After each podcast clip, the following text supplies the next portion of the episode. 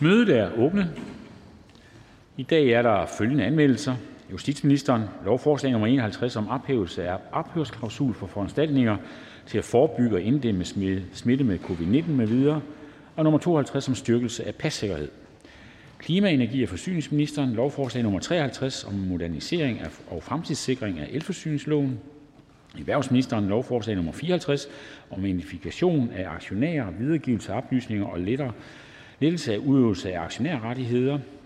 Beskæftigelsesministeren lovforslag nummer 55 om regulering af bidragssatser til barselsudligningsordningen. Hr. Marcus Knuth og hr. Flemming, øh, Niels Flemming Hansen, Konservativ Folkeparti, forspørgsel nummer 9 om efterretningsmateriale fra Afghanistan. Titlen på de anmeldte sager vil fremgå af Folketingstiden. Det første punkt på dagsordenen er en hasteforspørgsel. Forspørgsel til udlænding og integrationsministeren om ændring af det danske treårsregel for familiesammenføring til flygtninge og med, med midlertidig beskyttelsesstatus til en toårig regel. Det er hr. Christian Thulsen Dahl, Dansk Folkeparti. Øh, og jeg gør opmærksom på, at eventuelt forslag til vedtagelse udsættes afstemning til torsdag den 28. oktober. For begrundelse, ordføreren for forspørgerne, hr. Christian Thulsen Dahl, Dansk Folkeparti. Værsgo. Tak for det, formand. Hvis øh, man nu kom udefra og kiggede i den danske udlændingelov, så vil man se, at der gælder en treårsregel for øh, familiesammenføring til, øh, til folk med midlertidig beskyttelse. Øhm, og så vil man tænke, okay, der skal gå tre år fra man kommer, og man har fået asyl, til man kan få en eventuel ægtefælde til Danmark. Men sådan er det ikke i den virkelige verden. Fordi regeringen har valgt at lade være med at følge den danske udlændingelov, og valgt, at øh, de her personer de skal have lov til at søge familiesamføring efter to år. Og så kan man jo tænke, det er da mærkeligt, hvis vi har en lovgivning i Danmark, der siger et, men vi har en regering, der så fører en anden politik i praksis. Det kommer sig jo så af, at øh, Danmark er med i den europæiske menneskerettighedskonvention, og dermed også øh, øh, i et eller andet omfang føler sig forpligtet til at følge den europæiske menneskerettighedsdomstols afgørelser. Og i sommer der faldt der en dom omkring en syr, som sagde, at treårsgrænsen den ikke var i tråd med den europæiske menneskerettighedskonventions artikel 8. Og derfor har regeringen så for et par uger siden valgt at øh, rette ind og sige, nå, men så skrotter vi den danske treårsregel. Men øh, kan regeringen bare, det, bare gøre det? Og kan regeringen bare vælge at sige, at øh, så gælder der en toårsregel? Øh, uden at diskutere det med Folketinget, uden at have forhandlinger med Folketingets partier. Øh, punkt 1. Skal vi bare følge den europæiske menneskerettighedsdomstols afgørelse? Punkt 2.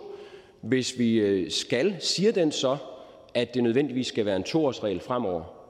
Eller er der andre muligheder? Og hvis der er andre muligheder, har regeringen så ret til bare enhændigt at bestemme sig for, at der er en bestemt måde at løse opgaven på i forhold til, øh, til dommen, og så kører man bare efter det?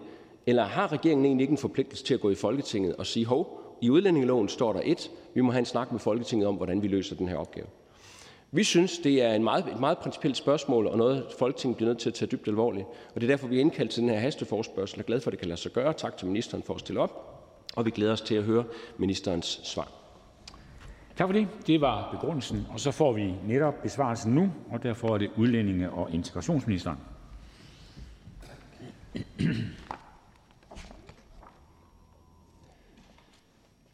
Tak til formanden for ordet, og tak til indkalderne af forspørgselsdebatten, hasteforspørgselsdebatten. Det er en forspørgsel, der er stillet med henvisning til det, der bliver kaldt MA-dommen, som blev afsagt af den europæiske menneskerettighedsdomstol, eller EMD, den 9. juli 21, altså i starten af den danske sommerferie. Det er domstolens storkammer, der har afsagt dommen. Det betyder, at det er det kammer, hvor der sidder 17 dommere, og 16 ud af de 17 dommere fandt, at Danmark har krænket det, der hedder den europæiske menneskerettighedskonventions artikel 8. Det er den, der handler om respekt for privat- og familielivet. Dommen omhandler den såkaldte treårsregel i udlændingeloven, der betyder, at en flygtning med midlertidig beskyttelsesstatus som udgangspunkt først skal blive familiesamført med sine ægtefælle og børn, når der er gået tre år. Domstolen fandt, at treårsreglen ikke levede op til kravet om proportionalitet. I hvert fald så længe vi ikke oplever en masse tilstrømning af nye asylansøgere. Jeg vil ikke lægge skjul på, at jeg selvfølgelig gerne havde set, at dommen havde fået et andet resultat. Domstolen anerkender dog, at vi kan have en toårsregel for udlændinge med midlertidig beskyttelsesstatus. Det vil sige, at der som udgangspunkt først skal gives opholdstilladelse med henblik på familiesamføring, når den herboende udlænding har haft midlertidig beskyttelsesstatus i mindst to år. Og lige så væsentligt er det, at domstolen ikke afviser, at vi i tilfælde af massetilstrømning af nye asylansøgere igen kan gå op til tre år. Det synes jeg trods alt er positivt, fordi det betyder, at asylpolitikken, som et bredt flertal på tværs af Folketinget står bag, ikke er kørt af sporet med den her dom. Selvom vi havde ønsket et andet resultat, så agter vi i regeringen at efterleve dommen. Det er en klar juridisk vurdering, at der med de nuværende asyltal ikke er nogen anden vej end at tillade familiesamføring til flygtninge med midlertidig beskyttelsesstatus efter to år i stedet for efter tre år, hvis de øvrige betingelser i øvrigt er opfyldt. Og myndighederne er derfor nu begyndt at administrere i overensstemmelse med dommen. Udlændingestyrelsen vil således i sager, hvor den herboende flygtning har haft midlertidig beskyttelsesstatus i to år, og hvor de øvrige betingelser også er opfyldt, give ægtefæller og børn opholdstilladelse efter det, der hedder udlændingelovens paragraf 9c. Det er den bestemmelse, der bruges til at efterleve Danmarks internationale forpligtelser, når der ikke er anden hjemmel i udlændingeloven. Treårsreglen står altså stadig i udlændingeloven, og det gør den jo indtil Folketinget måtte vedtage noget andet. Det er imidlertid ikke retvisende, at loven giver udtryk for en retstilstand, der reelt ikke er gældende, og derfor så vil regeringen, som jeg også har skrevet til Udlændingeudvalget i Folketinget, i det her folketingsår fremsætte et lovforslag, hvor i det vil blive foreslået, at treårsreglen ændres til en toårsregel. Samtidig vil jeg også foreslå, at der indføres en bestemmelse, der bemyndiger den til enhver tid siddende udlændingeminister til at genaktivere treårsreglen i tilfælde af massetilstrømning af asylansøgere til Danmark. Det er vurderingen, at sådan en ordning vil være i overensstemmelse med dommen og dermed med Danmarks internationale forpligtelser. En sådan bemyndigelse vil gøre det muligt at reagere fleksibelt, både hvis en ny tilstrømning, massetilstrømning måtte opstå, og når tilstrømningen aftager igen. Lovforslaget vil få en sædvanlig høringsperiode, inden det fremsættes, og hæfter ved Folketinget kunne afsætte den nødvendige tid til en grundig behandling og afklaring af alle de spørgsmål, der måtte opstå. Som mange af jer ved, har jeg også allerede inviteret partiernes ordfører over i Udlændingeministeriet på fredag, hvor der vil være mulighed for at spørge nærmere ind til dommen og den juridiske vurdering, måske nogle mere tekniske spørgsmål, men også den juridiske vurdering, der er foretaget, og som er oversendt til Folketinget den 1. oktober i år. Jeg kan også se, at der er stillet nogle skriftlige spørgsmål og indkaldt til samråd i Folketinget. Lad mig slutte af for nu med at sige, at regeringen fortsat vil gøre, hvad der er muligt for at sikre, at der er styr på antallet af asylansøgere til Danmark. Asyltallet er i de her år historisk lave, og der skal ikke herske tvivl om, at regeringen vil gøre alt, hvad der er muligt for at fastholde de lave asyltal, også ser, selvom vi ser stigninger i asyltallene i vores nabolande. Men alt det skal ske i, naturlig, øh, i naturligvis i respekt for domstolenes afgørelser vedrørende de internationale forpligtelser, som vi har tilsluttet os. Det ene udelukker heldigvis ikke det andet. Tak for ordet. Tak for det. Øh, og nu vil jeg forsøge at fordele tiden sådan, at vi når det hele inden for de to timer, og også sådan, at ministeren når at komme tilbage på talerstolen, fordi hr. Bent Bøsted her i første omgang øh, er det kun hovedordføreren, som har mulighed for at stille et spørgsmål. Og jeg tager dem efterhånden, som I har meldt jer. Og derfor er det her Markus Knudt først, Konservativ Folkeparti. Værsgo. Mange tak.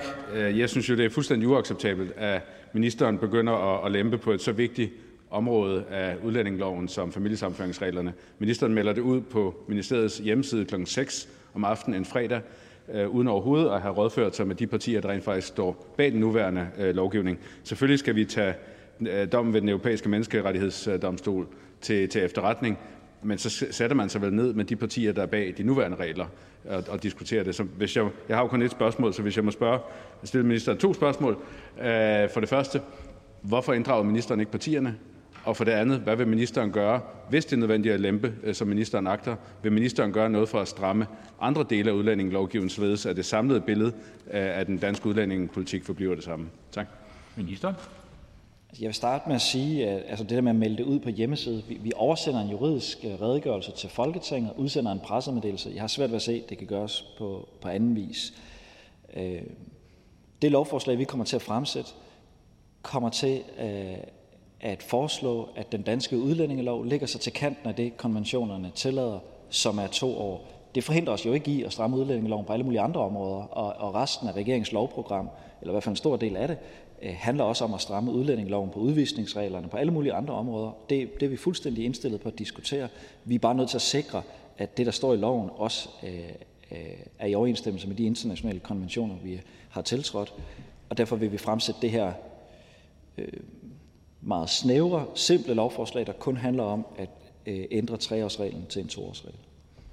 Så er det hr. Mads Fuglede, Venstre. Værsgo. En meget væsentlig bevæggrund for at lave den stramning, vi lavede i sin tid, var den tiltrækningskraft, som Danmark måtte have på flygtninge, der kommer til Europa. At man ville vide, at hvis man valgte Danmark, så ville det tage lang tid, før man øh, kunne få blive flere. Øh, og vi havde succes med at få strammet så meget, at vi blev et meget mindre attraktivt sted. Har ministeren nogen idé om, hvor mange der nu vil tilvælge Danmark, netop fordi vi går tilbage til den gamle toårsregel? Minister? Jeg er enig i, at meget af den lovgivning, der blev vedtaget øh, i 2015, 16 og 17, har været medvirkende til at nedbringe asyltallet i Danmark, og det har været positivt. Øh, ligesom jeg tror, at den nuværende politik med at, at øh, inddrage opholdstilladelser og nægte at forlænge dem, også har betydning for, hvor mange der søger mod Danmark, ligesom en effektiv hjemrejsepolitik, hvor man får antallet af asyl, afviste asylansøgere ned, er med til at reducere antallet af asylansøgere til Danmark. Det er svært at sige, om det her konkret får nogen betydning, fordi det er jo en dom, der har fået betydning for alle europæiske lande. Øh, efter Danmark vedtog den her treårsregel, har man også lavet ikke præcis det samme, men noget lignende i andre europæiske lande, blandt andet i Sverige, tro det eller ej. Og de vil jo også blive omfattet af de domme, der falder. Så det er jo ikke kun en dom, der rammer Danmark, den rammer jo også vores nabolande. Men jeg vil ikke lægge skjul på, at i, øh, i ugerne efter Afghanistans fald, eller Kabuls fald, har jeg da været ekstremt interesseret i asyltallet. Stadigvæk er det lavt. Vi ser ikke nogen dramatisk udvikling, men det gør vi faktisk i vores nabolande. Så jeg vil ikke være overrasket, hvis også vi kommer til at blive påvirket i løbet af det kommende stykke tid. Hr. Christian Tusinddal, Dansk Folkeparti. Den dom, som gik Danmark imod i sommer, øh, handler om en sag, der tidligere har været ved højesteret. Højesteret vurderede, at treårsreglen i forhold til den pågældende syr var i overensstemmelse med Danmarks forpligtelser efter EMK. Hvordan kan ministeriet så umiddelbart bare nå frem til, at øh, så er øh, dommen, øh, sagen et udtryk for, at, øh, at Danmark bare nu må lave en torsregel? Altså at der ikke findes andre muligheder end at lave en torsregel. For jeg går ud fra, at det der med at rette ind efter dommen og efter de bestemmelser, der giver regeringen mulighed for det, det er, hvis det er uomtvisteligt, at det er sådan her, man må rette ind. Hvis der er forskellige valgmuligheder, så går jeg ud fra som given ting, at ministeren anerkender, så skal man selvfølgelig diskutere det med Folketinget. Minister? Jeg har jo bedt om, at vi indtager den strammest mulige position. Så jeg har selvfølgelig også spurgt om, kunne det være to år og 11 måneder? 10? To år og en måned? Men her har de juridiske svar til mig været, nej, nej, nej, det skal være to år. Det betyder jo ikke, at man ikke kan stramme udlændingeloven på andre områder, som jeg også fortalte til hr. Markus Knudt før. Det kan man gøre på udvisningsbestemmelserne, eller øh, det kan vi gøre på alle mulige andre områder. Men når det handler om familiesamføring til folk med midlertidig beskyttelsesstatus, så kan vi ikke have en venteperiode på tre år. Vi kan maks have på to år, med mindre der er til øh, en masse tilstrømning. Og når vi fremsætter vores lovforslag, skal vi selvfølgelig komme lidt nærmere, hvad forstår vi ved masse tilstrømning. Og der vil jeg selvfølgelig også finde ud af, hvordan kan vi gå Øh, så tæt på konventionerne som muligt der. Fordi noget af det, jeg selv er lidt irriteret over, det er, at integration, altså grunden til, at vi har de her regler, er jo fordi, vi har integrationsopgaver, når der kommer indvandring. Og integrationsopgaven synes jeg jo ikke er mindre i dag, end den var for tre år siden, selvom asyltallene var højere for tre år siden. Så når man nu afvejer integration over for tilstrømning, så synes jeg, at det er for snævert bare at se på, hvordan er tilstrømningen lige i det år eller året før. Det må vel være over et meget længere perspektiv, man skal forholde sig til. Fru Pernille Vermund, Nye Borgerlige. Tak for det. Som jeg forstår det, så blev treårsreglen den blev indført for at begrænse antallet af muslimer fra de, eller folk fra de muslimske lande, som kommer hertil.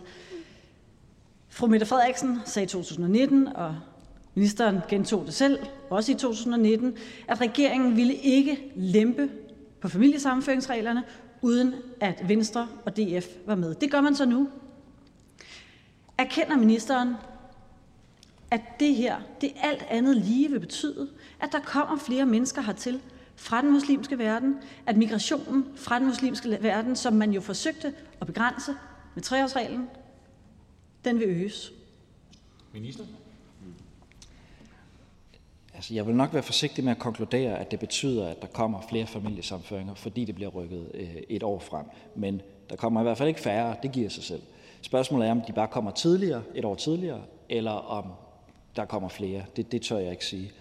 Øh, og jeg kan bekræfte, at i hvert fald fra Socialdemokratiets side, der var årsagen til, at vi stemte ja til den daværende lovgivning, at vi ønskede at begrænse antallet. Det er jo ikke, fordi vi har sat os ned og tænkt, at det er fordi, at tre år er en god venteperiode, før man skal se sin familie. Det var fordi, vi ønskede at begrænse antallet. Om det så har en, en effekt, at det går fra tre til to år, og hvad den effekt er, det, det tør jeg ikke lægge hovedet på bloggen på. Men jeg vil nok give spørgeren ret i, at det betyder i hvert fald ikke, at der kommer øh, færre. Det giver sig selv. Hr. Karl Valentin, SF. Ja, tak.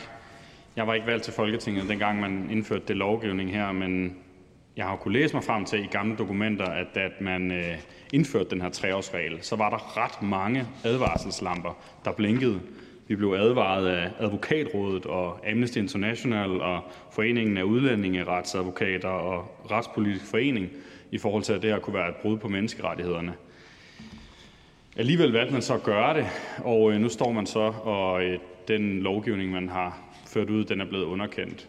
Hvad øh, tænker ministeren egentlig om det, at man har gennemført noget lovgivning med så mange advarselslamper, der blinkede, som man så har endt med at få underkendt? Minister? Altså, først indførte man faktisk en etårsregel Øh, under den tidligere socialdemokratisk øh, radikal regering, hvor den nuværende statsminister var justitsminister på det tidspunkt. Og også dengang fik vi at vide, at det kunne i hvert fald ikke lade sig gøre. Øh, men det, der jo faktisk er sket med den dom, der er faldet her, er jo, at domstolen siger, at man må godt have en toårsregel, og hvis der er en masse tilstrømning, må man godt have en treårsregel.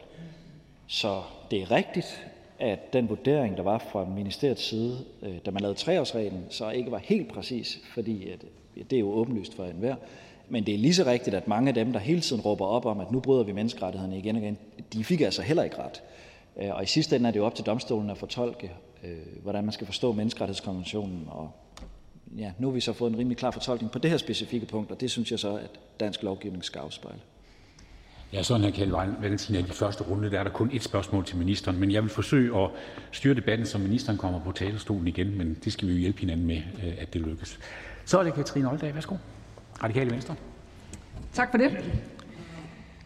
Det er fuldstændig rigtigt, at, øh, at det er jo op til domstolen at fortolke lovgivningen og menneskerettighederne, og, og derfor er det også interessant, det her spørgsmål om masse, massetilstrømning. Fordi øh, et eller andet sted, hvis man øh, prøver ligesom at konsekvensberegne det, vi er i gang med her, og det, vi er i gang med at teste nede i Strasbourg, så betyder det vel egentlig også, at menneskerettighedsdomstolen bliver nødt til at forholde sig til, hvad massetilstrømning betyder generelt. Altså egentlig inden for menneskerettighedskonventionen as such og det vil sige også i andre lande. Og hvad forventer ministeren, at massetilstrømningsdefinition vil være? Altså nu kommer der et lovforslag, ganske lille snævert lidt, nævner ministeren, men der vil jo være defineret, hvad massetilstrømning er. Har ministeren allerede nu en eller anden form for fornemmelse, eller vil det blive testet nede i Strasbourg, inden at det bliver skrevet ind i dansk lovgivning? Minister?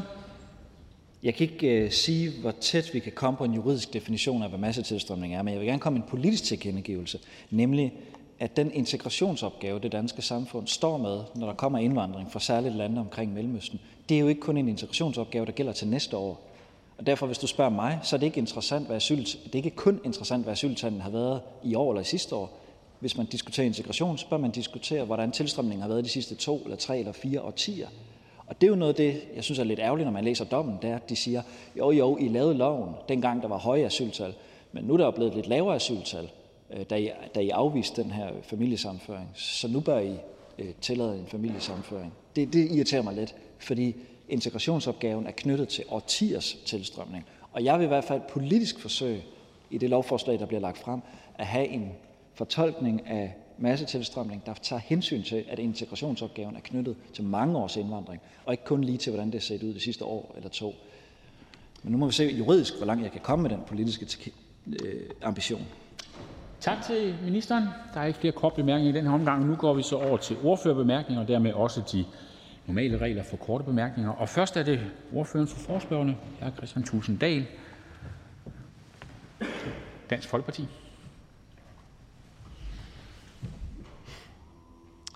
Jeg har hørt, at øh, det giver større troværdighed, hvis man har sådan en, en meget dyb stemme. Og derfor har jeg i den forgangne uge gjort, hvad jeg kunne for at nå frem til lige præcis det, ved at hoste mig igennem sidste uge. Øh, og jeg håber, det lykkes, så jeg har sådan en dyb, troværdig stemme, i, jeg, nu kan, jeg nu kan slå igennem med. Øhm, og øh, sige til, tak til ministeren selvfølgelig for, øh, for besvarelsen her af, af hasteforspørgselen. Øh, og svaret kom jo ikke fuldstændig øh, bag på mig. Øh, det, der er afgørende for os i Dansk Folkeparti, det er, at Danmark er herre i eget hus. At vi grundlæggende er dem, der beslutter, hvad der skal gælde i vores land. Og at det bør være sådan, specielt når det handler om folk fra andre lande, der ønsker at komme til vort land, at vi så, danskerne, har mulighed for at bestemme, hvem der kommer, hvornår de kommer, på hvilke vilkår de kommer, og så må folk jo komme her eller være. Og det er klart, når vi har et internationalt konventionssystem, der så undergraver det, så bliver vi rigtig bekymrede. Og det er klart, specielt når vi har nogle internationale konventioner, der bygger på en tid efter 2. verdenskrig, som så bliver fortolket af nogle embedsmænd, vi kan, vi kan godt kalde dem dommere, som så sidder i øh, fjern fra Danmark, og som så skal vurdere, hvad der er ret og rimeligt i vores land, så bør det give anledning til dyb bekymring. Øh, specielt fordi de her dommer har en, en udviklet sans for at prøve at sådan flytte praksis så de, øh, man kan sige, teltpælene, de sådan hele tiden skal rykkes i, i Danmarks disfavør. Så vi i virkeligheden skal underkendes på, hvad vi synes er ret og rimeligt. Og som jeg har sagt tidligere, her handler det om, at Danmark åbner sine døre for nogle flygtninge fra øh, Syrien i 2015-2016, at danske skatteydere står parat og hjælper de her mennesker. Men så har det øh, synspunkt, at når man er kommet fra et område, er flygtet fra det område, ikke fordi man er personligt forfulgt, men fordi man kommer fra et krigsområde, ja, så skal der gå tre år, før man så må hente sin ægtefælle til Danmark.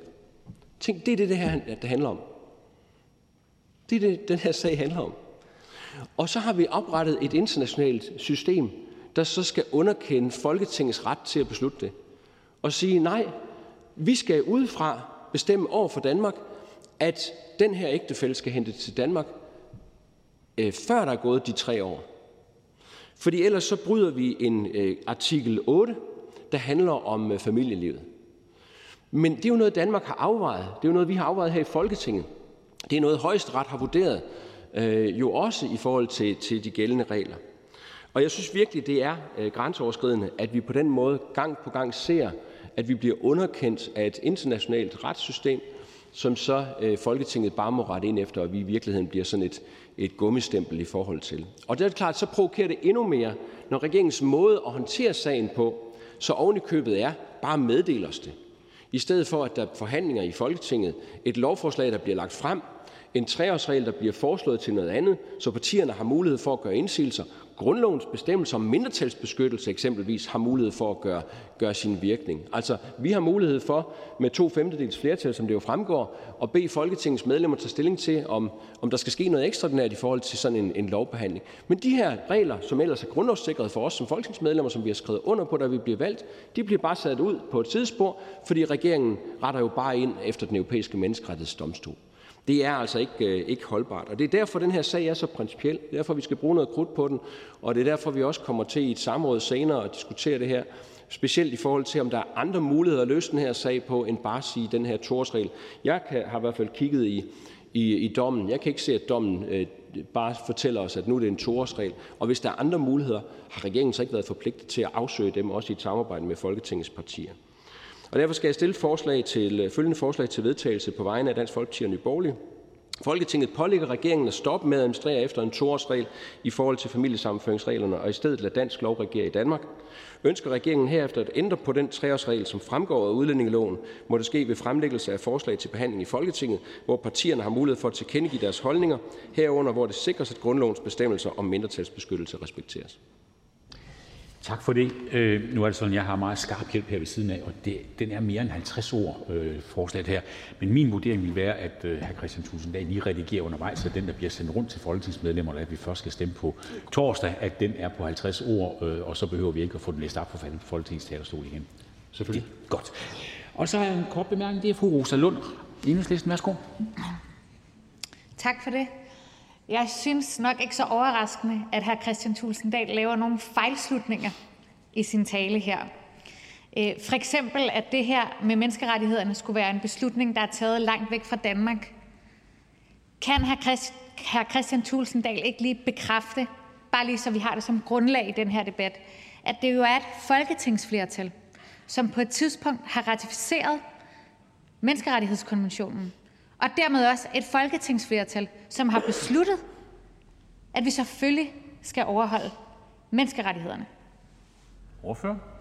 Jo, jo, og den er inkorporeret i dansk ret, øh, og det er et kæmpe problem. Øh, og det er jo, øh, det er jo også sådan, nå, det er jo også sådan at, øh, at, at så kan regeringen jo stille sig op og sige, Nå, jamen, ja, vi er jo egentlig triste over det her, og det er så øv, øv, øv, øv, men vi må jo bare rette ind.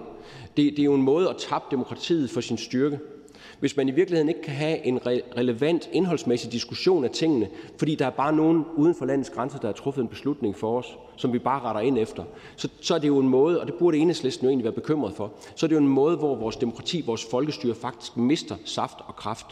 Og derfor synes jeg, at selvom Folketinget tidligere har vedtaget nemlig at følge den europæiske menneskerettighedskonvention, implementere den dansk, eller inkorporere den i dansk lov, så synes jeg, at enhedslisten, ligesom Dansk Folkeparti, burde være optaget af, hvordan udlændingepolitik der handler om, hvem der må opholde sig i Danmark, faktisk er relevant også at diskutere oprigtigt, fordi vi kan træffe vores beslutninger om det, og vi ikke bare er forpligtet til at følge nogle dommers, dommers vurdering, som sidder et andet sted end i Danmark. Rosa Lund, værsgo. Jamen altså, der kan jeg jo så omvendt sige, at Dansk Folkeparti, ligesom enhedslisten, burde være optaget af, at vi faktisk her har en konvention, har et regelsæt, som handler om at beskytte borgerne mod indgreb fra staten. Fordi det er jo i virkeligheden det, menneskerettighederne handler om, hr. Christian Tulsendal. Og det plejer I sådan set, ved at sige, at gå op i i Dansk Folkeparti. Både når det kommer til EU-retten, men jo også når det kommer til offentlighedsloven, hvor vi jo står, hvad kan man sige, et fælles sted på, at borgerne skal have nogle rettigheder. Det får man også med menneskerettighedskonventionen. Og det er nu engang sådan med rettigheder, at de gælder for os alle sammen. Det er jo det, der er hele essensen. Så jeg kan jo ikke forstå, at Dansk Folkeparti ikke er optaget af, at vi her har et sæt regler, som beskytter borgerne mod overgreb fra staten. For, for mig er det helt, øh, helt øh, på afvej det her. Altså, øh, det var, på et tidspunkt kunne vi ikke sende rumæner til rum, kriminelle rumænien, rumænier i Danmark, kunne vi ikke sende til Rumænien. Fordi det blev vurderet, at de fængselsceller, de ville opholde sig i i Rumænien, hvis de blev dømt også i Rumænien, altså blev kendt skyldige også i Rumænien, de var for små.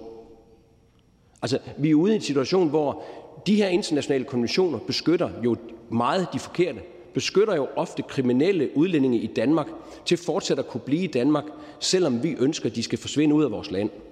Og her er der tale om, at vi i Folketinget har vurderet, at det også er fuldstændig okay, at vi siger til en syr, der kommer hertil, at der går tre år, inden han kan få sin hustru hertil. Tak til Christian Tulsdal. Der er ikke flere korte bemærkninger. Og det betyder, at vi går videre i ordførerrækken. Nu er det hr. Rasmus Stoklund, Socialdemokratiet. Tak, formand. Og tak til Dansk Folkeparti for at invitere til denne debat. Temaet er jo om en vigtig problemstilling øh, overordnet om, hvordan man har kontrol med antallet af udlændinge fra Stormellemøsten, der kommer til Danmark, og mere præcist jo frustrationen over den dom, der nu er faldet ved EMD, og som jeg deler frustrationen over. Det er helt afgørende, at vi har stramme regler for familiesammenføring, det skyldes de erfaringer, vi som land har gjort os igennem årtier. Her er det et faktum, at der desværre er alt for mange, bestemt ikke alle, men for mange, fra Stormellemøsten, som aldrig er faldet godt til i Danmark. Jeg er glad for, at et flertal af Folketingets partier og et flertal i befolkningen har den samme vurdering.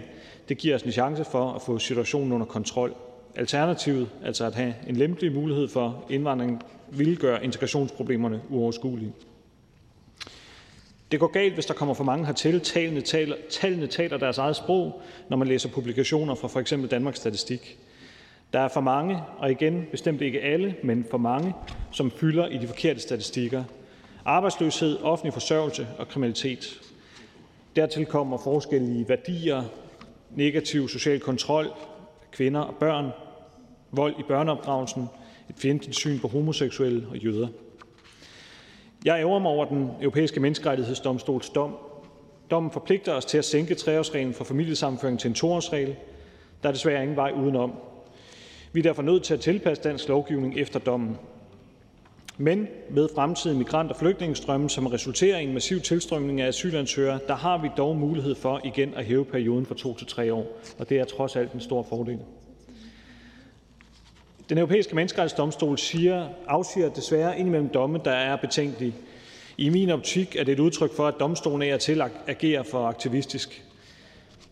På baggrund af en konvention med en øvrigt ofte fornuftig ordlyd får dommerne tolket sig frem til urimelige konklusioner uden demokratisk legitimitet. Derfor synes jeg også, det var godt, da hr. Søren Pape Poulsen stod i spidsen for den såkaldte Københavnererklæring, og om den sag skrev han selv i Kristelig Dagblad i april 2019: »Aftalen gør det klart, at ansvaret for at overholde menneskerettighederne først og fremmest ligger hos de enkelte lande og deres regeringer, parlamenter og domstole. Det har hele tiden været min klare holdning, at Den Europæiske Menneskerettighedsdomstol ikke skal behandle småsager eller afgøre spørgsmål, som landene godt selv kan finde ud af. Domstolen er til for at løse store principielle menneskeretlige spørgsmål. Det er jeg enig med den konservative partiformand i, og jeg vil ønske, at dommerne ved Den Europæiske Menneskerettighedsdomstol hele tiden husker på den erklæring, som blev underskrevet af Europarådets medlemslande. Og jeg vil gerne læse Socialdemokratiets forslag til en vedtagelsestekst op. Folketinget konstaterer, at det er afgørende, at indvandringen til Danmark er under kontrol, Folketinget noterer sig Den Europæiske Menneskerettighedsdomstols afgørelse og er enig i, at dansk ret alene skal tilpasses i større omfang, det er nødvendigt for at leve op til dommen. Tak for det, og det vil så indgå i den videre debat. Jeg har nu øh, fem, måske seks øh, korte bemærkninger. Da der nødvendigvis ikke vil være lige så mange korte bemærkninger til alle ordfører, vil jeg tage de korte bemærkninger, der er til Socialdemokratiets ordfører. Øh, og derfor er det først hr. Morten Messersmith. Værsgo. Tak, formand. Det er jo på mange måder en, øh, en dybt bekymrende øh, sag. Altså, der er dels det principielle i, at et flertal i Folketinget siger et til vælgerne, giver lyd af, at man gerne vil have en stram udlændingepolitik, men så snart der er nogle dommer i Strasbourg, der ud fra en konvention, der ikke sådan umiddelbart kan fortolkes og forstås, har udledt noget andet, så siger de bare javel og amen i forhold til et budskab, der kommer fra Strasbourg, og så kan den stramme udlændingepolitik ellers bare sejle derudad. Det er et kæmpestort problem, og det synes jeg egentlig, ordføreren burde forholde sig til. Dertil kommer, tallet to. Altså tallet to år. Hvordan er man kommet frem til det? Jeg kan læse i præmisserne for dommen, at det er det, man henviser til i forhold til EU's familiesammenføringsdirektiv, hvor der er en venteperiode på to år. Men det gælder jo ikke i Danmark. Det kan ikke gælde i Danmark, for vi har et retsforbehold. Det er ordføreren selvfølgelig bekendt med. Så hvordan kan det være, at man lige vælger at følge den linje, i stedet for at sige, okay, så bliver det to år 11 måneder, eller to år 10 måneder? Det vil vel også være inden for dommen? Hvorfor? Jamen, øh, for at svare på den første del først. Altså, øh, det er jo rigtigt, at et bredt flertal i Folketinget gik til valg på at stå bag en stram udlændingepolitik i Danmark. Det er jeg glad for. Øh, men der er jo ikke noget flertal, der er gået til valg på ikke at respektere øh, retsstatsprincipper om for eksempel at efterleve en dom eller øh, efterleve vores internationale forpligtelser. Det var den første del af hr. Messersmiths spørgsmål. Den anden del de 2 år altså, jamen, jeg er jo ikke juridisk ekspert. Jeg er i princippet lægmand, der står her, men jeg forholder mig til den øh, juridiske vurdering, vi alle sammen har fået tilsendt i udvalget 1. oktober, som jeg har læst. Og den er jo så lavet af juridiske eksperter i Justitsministeriet og Udlænding- og Integrationsministeriet, og de fortæller os i det notat, at den måde, man læser den her dom på, betyder, at det er 2 år, der er øh, absolut øh, grænsen. Altså, man kunne ikke lave det til, fordi det var også noget af det, øh, jeg spurgte ministeren om, da vi hørte det her først. Kunne man sige 2 år og 11 måneder eksempelvis, som han selv nævner på talerstolen? Det kunne man ikke, var så svaret, som vi kunne læse i det her notat, og det er jo det, jeg læner mig op af. Vi må forstå det sådan, at hr. Stoklund ville i virkeligheden gerne have holdt 3 år. Altså, i hans drømmescenarie så skulle Strasbourg bare have lukket i og ikke have blandet sig i det her, men fordi de har blandet sig, så er vi nødt til at gøre et eller andet. Det er sådan, jeg hører hans øh, position. Dette et eller andet, han så vil gøre, det får han fra regeringen, og når man så spørger, hvorfor mener regeringen det, så siger hr. Stoklund, fordi regeringen mener det. Der kunne det måske være rart at få en lidt mere ekstern vurdering så, og derfor kunne jeg tænke mig at spørge, om øh, hr. Stoklund ville være indforstået med, at vi får en ekstern vurdering af den pågældende dom, og en ekstern vurdering af, om det ville være øh, muligt for Danmark at efterleve den dom ved at sætte tallet et andet sted, så det ikke var to år, men måske to et halvt år, to år og ni måneder, eller et andet sted end det, som regeringen siger. Ordfører, værsgo. Nej, fordi der har jeg tillid til juristernes øh, faglighed i både Justitsministeriet og Udlænding- og Integrationsministeriet.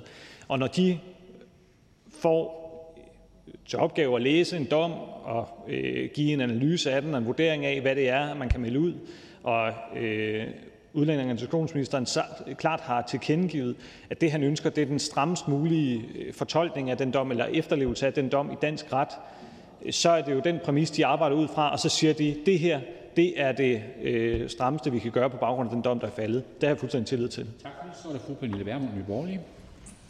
Tak for, Oh, den her den kan simpelthen ikke flytte sig. tak for det. Jeg vil gerne følge op, hvor hr. Morten Messersmith slap. Fordi det er jo ret interessant det her. Ordføreren siger, at ordføreren har mere tillid til de jurister, der sidder i embedsværket, end ordføreren har til højesteret. Det er ret bemærkelsesværdigt. Jeg synes faktisk, det var en rigtig god idé at lade det her prøve andre steder. For andre vurderinger af, om det her er rigtigt.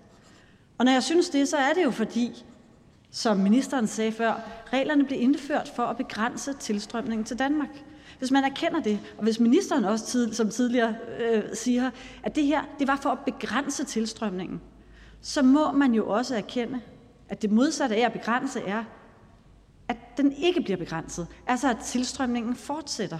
Og derved vil der alt andet lige komme flere migranter hertil fra de muslimske lande, når man sænker antallet af år, der skal til, før man kan blive familiesammenført, end hvis man havde fastholdt de tre år. Ordfører, værsgo. Jeg mener ikke at have sagt noget om, at jeg har, ikke har tillid til højesteret. Jeg ved ikke, hvor det kom fra. Lidt ud af det blå, efter min mening.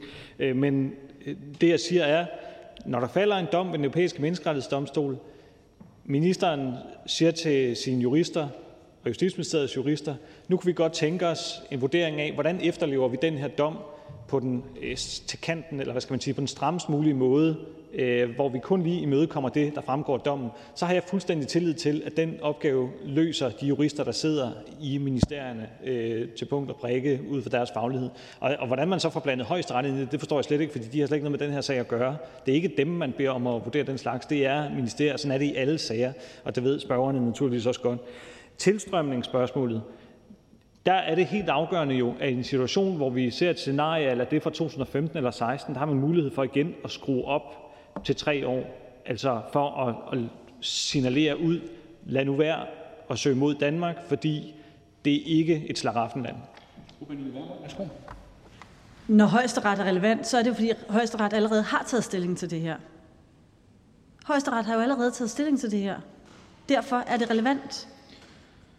Og det er muligt, at man vil kunne begrænse tilstrømningen, hvis vi står i en situation som i 2015, men helt ærligt, er det vidderligt det, Socialdemokratiet vil med Danmark?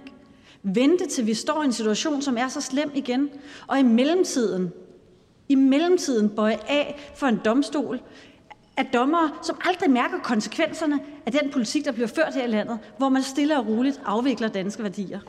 Ordfører, værsgo.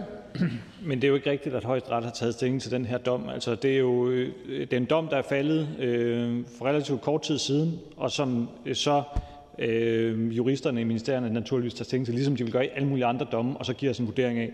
Øh, og derudover, så synes jeg måske, det er sådan lidt, øh, jeg ved ikke, muligvis er det polemik, øh, eller jeg ved det ikke, men, altså, men det her med at få det til at lyde som om, at lige det her lille hjørne af udlændingelovgivningen er det absolut mest afgørende for at begrænse tilstrømningen i tilfælde af en ny krise, det køber jeg simpelthen ikke. Det mest afgørende der, det er blandt andet nødbremsen og nogle af alle de andre muligheder, vi har i værktøjskassen. Konservativ Folkeparti. Tak. Ordføreren siger, at det kun skal være nødvendigt at efterleve dommen, øh, så det det, det der absolut er, er, er nødvendigt. Og så læner ordføreren sig op af, af det, ministeren foreslår. Men må jeg høre, har ordføreren været inviteret over til en diskussion med ministeren? Altså, vi har i hvert fald ikke for at høre, hvad der er alternativer. Kunne man gøre, som hr. Morten Messerschmidt siger, at komme med, med en ekstern vurdering? Kunne man gøre et eller andet? Eller tager man bare de to år og siger, at det, det er det, vi gør? Altså, vi har ikke været over til en diskussion omkring det her. Har, har ordføreren? Ordfører? Jeg har læst det her notat meget grundigt, som vi fik tilsendt i udvalget 1. oktober, og som er en øh, juridisk vurdering øh, foretaget af juristerne i de to relevante ministerier i den her sammenhæng. Og det er det, jeg har tillid til. Det er ikke, at jeg mistænker ministeren for, at han selv har siddet og skrevet en, en mørk aftentime på sin skrivekammer. Øh, det er juridiske eksperter, der har lavet det, og det har jeg fuldstændig tillid til. Og så er vi jo alle sammen inviteret over til ministeren på fredag for at få en gennemgang øh, af, teknikken og juraen i det, hvis man måtte have uddybende spørgsmål, øh, når man har læst det her notat. Ja, det møde på fredag er jo blandt andet kommet i, i kalenderen, fordi at jeg har skrevet til ministeren og sagt, at det kan ikke være rigtigt, at ministeren bare melder en så stor lempelse ud af dansk lovgivning, uden at overhovedet diskutere med, med, med partierne. Derefter kom der en, en invitation. Men det er jo noget sent, efter som ministeren jo allerede har meldt ud, at man vil gå fra tre til to år. Så hvis jeg bare må spørge ordføreren helt overordnet, synes ordføreren, det, det er ordentligt, ordentligt politisk arbejde at bare melde noget ud, uden at invitere de partier over til en diskussion, der rent faktisk står bag de eksisterende regler? Hvorfor? Jamen, jeg synes, at det viser at ministerens imødekommenhed, at lige så snart hr. Marcus Knudt så beder om et møde, så får han et møde i kalenderen, så det skal hr. Marcus Knudt da være glad for. Øh, forplejningen er ikke altid noget at råbe hurra for ved de møder, men øh, han får det møde, han har bedt om, og det er jo det mest afgørende. Jeg synes, det her notat det er det, der giver svarene på de spørgsmål, vi har behov for at få stillet, og jeg synes, det vigtige er, at vi er enige om, at det skal kun lige leve op til lovgivningen, og derfor er der jo ikke et stort forhandlingsrum af alle mulige ting, fordi vi ønsker jo i fællesskab den strammest mulige fortolkning. Så er det hr. Mads Fugle, Venstre. Er hr. Rasmus Stoklund enig i, at de juridiske eksperter, der vurderede, om treårsreglen var gangbar, at de tog fejl? Hvorfor? Nu er det jo sådan, at jura ikke er en eksakt videnskab, og lige så vel som at der var nogen, der vurderede, at det ville være ulovligt at lave en etårsregel, øh, så har der jo så været nogen, der har vurderet, at det var lovligt at lave en treårsregel, og nu har vi fået en dom, der er en mellemposition, hvor at vi til daglig skal have en toårsregel. Hvis der så kommer en stor tilstrømning, så må vi lave det til en treårsregel igen. Men som hr. Mads Fuglede er klar over, så er jura jo ikke en eksakt videnskab, hvor man kan slå op i en tabel og så få det rigtige svar. Øh, og derfor så, hvis formålet er at skabe en eller anden form for mistillid til øh, ministerne i, eller øh, ministeriernes jurister, så, så deler jeg ikke den mistillid. Fugle. Ingen mistillid her, men nogen har vurderet, at vi kunne lave en stramning, der sagde, at der skulle vente tre år, før man får familiesamføring. De samme, og de tog fejl. Det viser dommen. De samme personer kan vel så også tage fejl nu, når de vurderer, at to år er det eneste alternativ til de tre år, vi oprindeligt ville have. Er det ikke rigtigt? Nej, det mener jeg ikke er rigtigt, fordi de har jo netop læst den dom, der er faldet, og de har ovenikøbet skrevet et ret grundigt notat til os øh, om den dom. Og øh, forskellen er jo, at det udgangspunkt, hr. Mads Fuglede nævner, det var en situation, hvor der ikke var faldet en dom, hvor der ikke var noget, de kunne forholde sig til, hvor de på deres egen vurdering af konventionen skulle komme med en vurdering. Her der har de en konkret dom at forholde sig til, og det er jo en, en ret afgørende forskel i den her sammenhæng. Og derfor er min tillid til ministeriernes jurister helt intakt. Så er det hr. Bent Bøgsted, Dansk Folkeparti. Ja, tak for det, formand. Øh, ordføreren sagde, at man skulle lade være med at søge til Danmark, fordi det var ikke et slaraffenland. Men med den øh, afgørelse her, så øh, betyder det, at dem, der har fået midlertidig beskyttelsesstatus, de får hurtigere familiesammenføring. Det vil sige, at det er en fordel for dem at komme til Danmark, for så kan de hurtigt få familien op. Det må øh, ordføreren jo erkende, at det går hurtigere så end, end tre år. Men jeg vil godt lige høre, hvor mange med midlertidig beskyttelsesstatus status, har regeringen egentlig sendt hjem igennem tiden her. Det nu, nu er det treårsreglen, men de har også midlertidig beskyttelsesstatus efter de tre år og efter de to år nu her. Men hvor mange har regeringen egentlig sendt hjem, der får midlertidig beskyttelsesstatus? Og betyder det ikke bare, at alle dem, der kommer op, jamen lige pludselig så har de varig opholdstilladelse, øh, for regeringen sender jo ikke rigtig nogen hjem. Men kan ordføreren redegøre for, hvor mange regeringen egentlig har sendt hjem og planlægger at sende hjem af dem, der har fået beskyttelsesstatus? Ordfører? For det første så er jeg ikke helt enig i, at at to år, det, altså, som bliver den nye regel, at det øh, at bare er, er fryd og gammel for de her øh, mennesker. Altså, jeg tror stadigvæk, de fleste af os vil synes, at det var lang tid at vente på at blive forenet med vores familie hvis man lavede en regel om øh, fra 3 år til 2 år, man så skulle vente på det. Altså, så jeg mener ikke, at det er helt rigtigt, at det her det er bare sådan en, en, hvad skal man sige, en kæmpe lempelse, og jeg synes også, det vigtige er, at i en ny krisesituation, så har mulighed for at skrue op til 3 år igen. Øh, derudover, øh, regeringen sender jo ikke nogen hjem på den måde, altså i hvert fald træffer i hvert fald ikke beslutningen om det. Det er jo heldigvis uafhængige myndigheder, der afgør, om folk de har et beskyttelsesbehov eller ej. Og hvor mange der præcist er sendt tilbage, det kan jeg ikke stå og redegøre for her fra Folketingets talerstol, men det kan man jo sende et udvalgsspørgsmål om, og det får vi jo jævnligt øh, friske tal på, hvor mange der er sendt hjem, blandt andet syre, som er kommet her på paragraf 7.3. Men Bøsted? Nå, men altså ordføreren må erkende, at øh, to år, det er hurtigere end tre år. Og det vil jo sige, øh, at hvis det er en, der får midlertidig beskyttelsesstatus, kan familien op med med øh, hustru og to, tre, fire, fem børn, eller hvor mange de nu har, det kan de få efter to år, i stedet for at vente på tre år. Det er da en stor lempelse, at de kan få hurtigere, og det vil sige, at det bliver mere attraktivt at få beskyttelsesstatus i Danmark, end i måske andre lande. Det må ordføreren da igen. Ordfører? Jamen, det er jo det, der er baggrunden for, at vi ikke ønskede det her udfald af dommen, og at vi ærger os over den her dom. Det er jo rigtigt nok. Jeg synes bare måske også, man skal have proportionerne lidt med, og så tænker jeg bare selv, at det er rigtigt, at to år, det er selvfølgelig kortere tid end tre år, men det er jo stadig relativt lang tid at vente på at se sin familie igen. Og det er jo i praksis, er folk her i lokalet jo også klar over, at det jo ikke sådan, at det er præcis to år, fordi der vil jo også være øh, tid for de ansøgere at leve op til de krav, de i øvrigt skal leve op til, administration osv. Altså, så i praksis kan det jo meget vel gå hen og være længere tid med sagsbehandlingstider osv. Så er det hr. Christian Tulsendal, Dansk Folkeparti. Øh, ja, tak. Øh, hr. Stoklund var lidt øh, øh, uvidende om, hvorfor højesteret blev bragt ind i hele den her diskussion. Men det er jo fordi højesteret tilbage i 2017 har truffet beslutning om, at øh, højesteret vurderede, at treårsreglen var i tråd med den europæiske menneskerettighedskonvention. Så højesteret, de ypperste øh, jurister, må vi formode, i Danmark, i det danske retssystem, har vurderet, at treårsreglen var, var i orden. Øh, nu kommer der så en dom, der siger, at det er den ikke, hvorefter man så bare automatisk på baggrund af, af, af, af folk, gode embedsfolk i ministerierne siger, Nå, så hedder det en toårsregel. Altså, man kunne også kigge på øh, Michael Rask Madsen, der er professor på Københavns Universitet. Han har til Jyllandsposten sagt, det kunne også være en mulighed at kigge på, om man kunne begynde sagsbehandlingstiden noget tidligere, for på den måde for kort ventetiden. Altså, det er hans vurdering, at sådan nogle ting vil også gøre, at man kom i tråd med dommen. Så hvordan kan hr. Stoklund være så skråsikker på, at lige præcis der, der har man godt nok fundet de vise sten over i ministerierne. Det er to år, lige det. Altså, jeg har, jeg, jeg har kigget i, jeg kan ikke finde det i dommen, det der med to år. Så det er jo en udledning. Hvordan kan man på den måde sige, at man er klogere end en højesteret og en professor på Københavns Universitet? Ordfører, værsgo.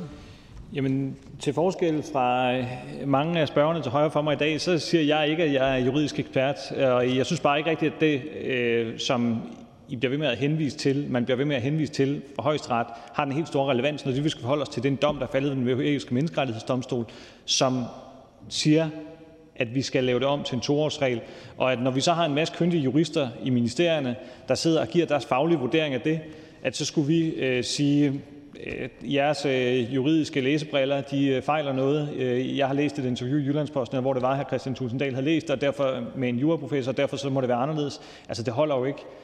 Den er læst, den her dom, ud fra en præmis om, at den skal efterleves på så strengt et grundlag som muligt. Det er det, juristerne har lavet det her notat til os på baggrund af og det har jeg tillid til. Hr. Tulsendal, værsgo. Jamen, bare, lige, bare lige sige det med højesteret. Altså, det var den konkrete samme sag. Altså, det er jo den samme sag, højesteret har haft, haft til bedømmelse. Så, så det, er jo ikke, det er jo ikke sådan bare noget helt andet. Det er jo en vurdering af, om den pågældende syre havde ret til familiesammenføring. Og det er bare det, jeg må sige, at, at selvfølgelig betyder det der noget. Og, og hvorfor øh, hr. Stoklund ikke lige, bare lige svæver i en, i en lille grad af usikkerhed her i forhold til, det kunne da godt være, at det var en god idé, at man fik nogle eksterne til lige at komme med nogle vurderinger af, er der andre muligheder for at løse den her sag? Ordfører? Det ændrer jo ikke på, at det ikke er frygtelig relevant, når det, vi er her for at diskutere, den dom, der nu er faldet ved den europæiske menneskerettighedsdomstol, og som vi skal tage stilling til Øh, i Danmark, øh, hvordan vi implementerer strengest muligt, så er en dom fra 17 jo ikke frygtelig relevant i den sammenhæng, uanset at det er den samme sag, fordi vi er forpligtet til at efterleve dommen. Øh, det er en del af vores internationale forpligtelser. Det skal vi så gøre på den strengest mulige måde. Og øh, i øvrigt, så synes jeg jo, at man skal huske på, hvilket er ret afgørende her, at der er den her mulighed for at skrue op til tre år igen i tilfælde af en ny massetilstrømning, og det er jo der, det for alvor er afgørende. Tak til ordføreren. Ikke flere kort bemærkninger, og derfor går vi nu videre i rækken. Til hr. Mads Fugle, Venstre.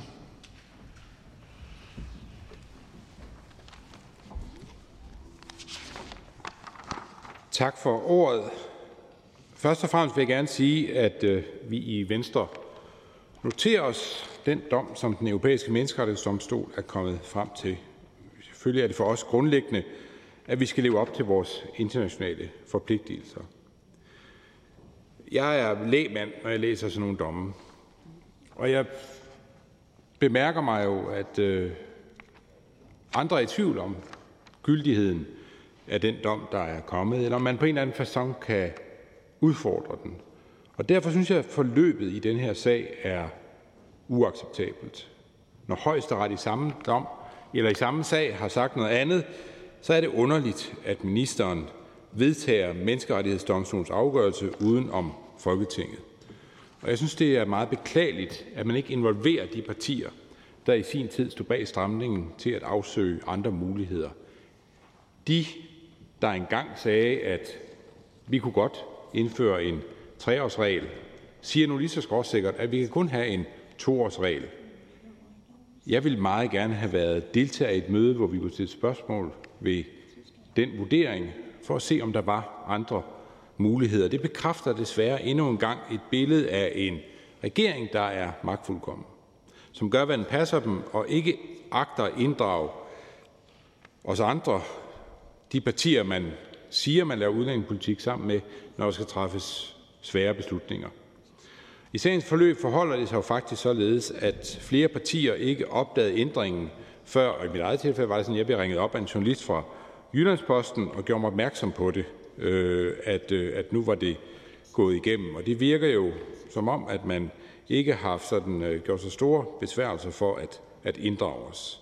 Øh, så øh, lad os nu komme tilbage på sporet og stå fælles om de ting, vi synes er vigtige, nemlig det, at vi ved, at mennesker, der gerne vil til Danmark, ser på forskellige ting. Hvad er størrelsen på vores sociale ydelser? Hvor lang tid kan der gå, før jeg kan blive samlet med min familie? Hvor bor der nogen, der kommer derfra, hvor jeg selv kommer fra? Alle de her ting har store konsekvenser for vores konsekvente og stramme udlændingepolitik. Og når man rører ved det grundlag, så forventer vi, at vi er i dialog med hinanden om det. Slutligt så vil jeg gerne sige, at øh, jeg håber, at det møde, vi får på fredag, er et, hvor man øh, efterkommer de krav, vi stiller her. Vi er parate til at indgå i en åben dialog om det her spørgsmål, og vi håber, vi kan finde nogle nye balancer, hvis det er sådan, at der ikke er en vej uden om den dom, der er kommet. Og så skal jeg slutte med at læse en vedtagelsestekst fra Venstre og de konservative. Øh, Folketinget noterer sig menneskerettighedsdomstolens afgørelse, og at vi kun skal lempe udlændingepolitikken i det omfang, det er nødvendigt. Folketinget pålægger regeringen at komme med forslag til udlændingsstramninger, som opvejer lempelserne. Folketinget kritiserer ministerens manglende inddragelse i konsekvensdragelsen af dommen og pålægger ministeren at afsøge alternativer sammen med partierne bag familiesamføringsreglerne. Tak for det. De vil nu indgå i den videre debat, men der er ikke nogen ønske om korte bemærkninger, og derfor siger vi tak til hr. Mads Fuglede og går videre til hr. Karl Valentin.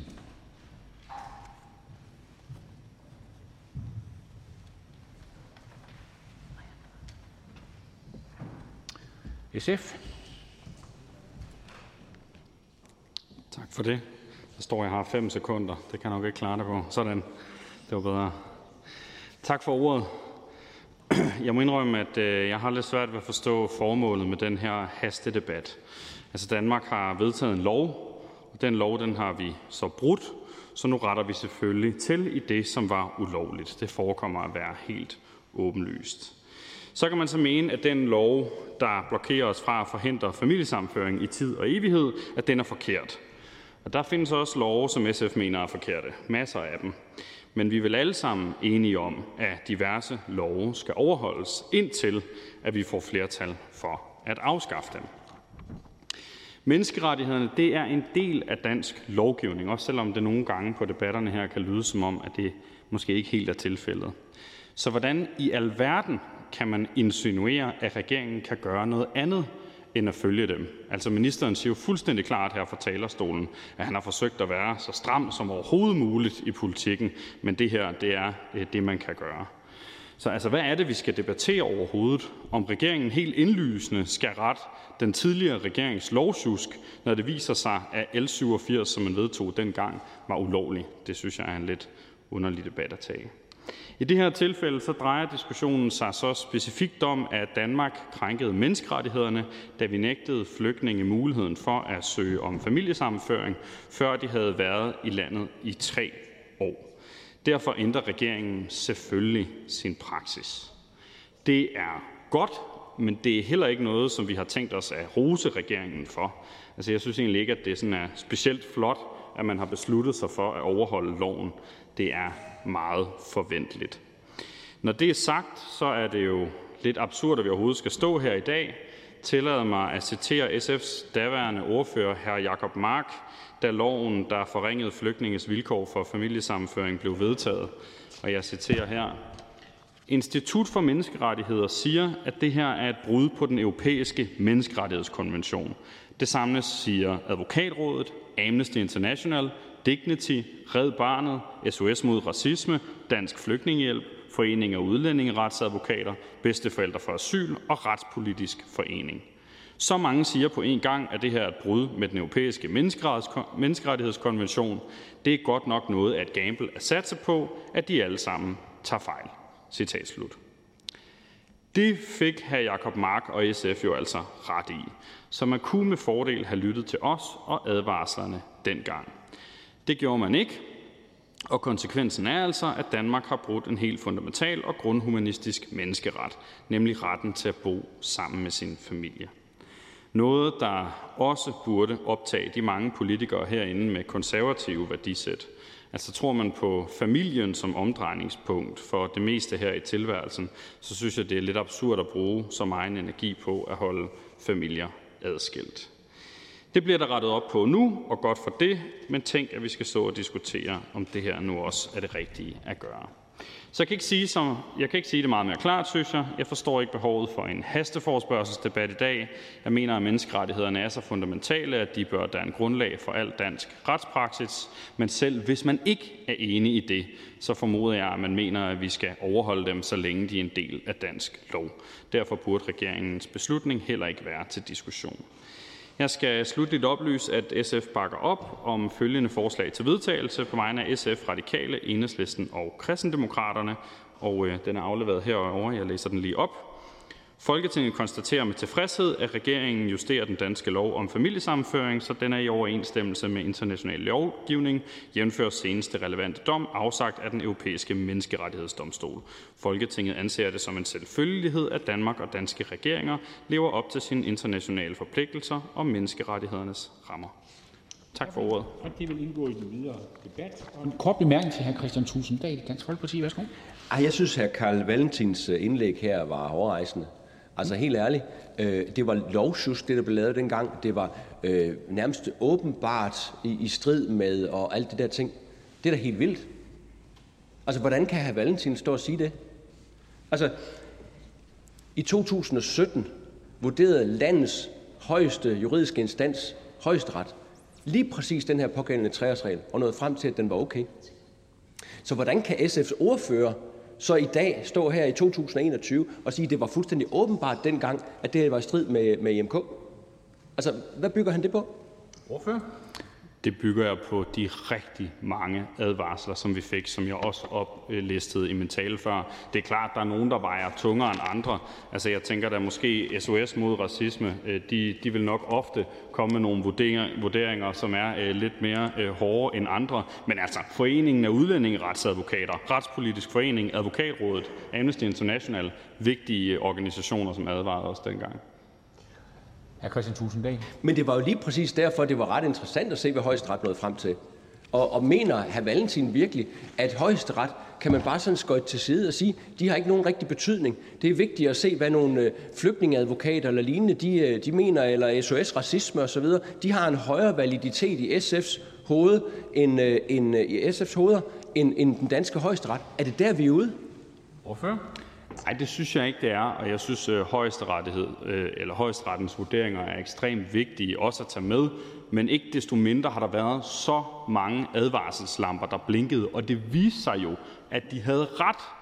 Og jeg synes, problemet er her, at man har den tilgang hele tiden, det har man jo stadigvæk fra regeringen, kan man også høre, at man skal gå absolut til kanten af, hvad det er muligt inden for menneskerettighederne. Og det betyder, at man nogle gange går over kanten.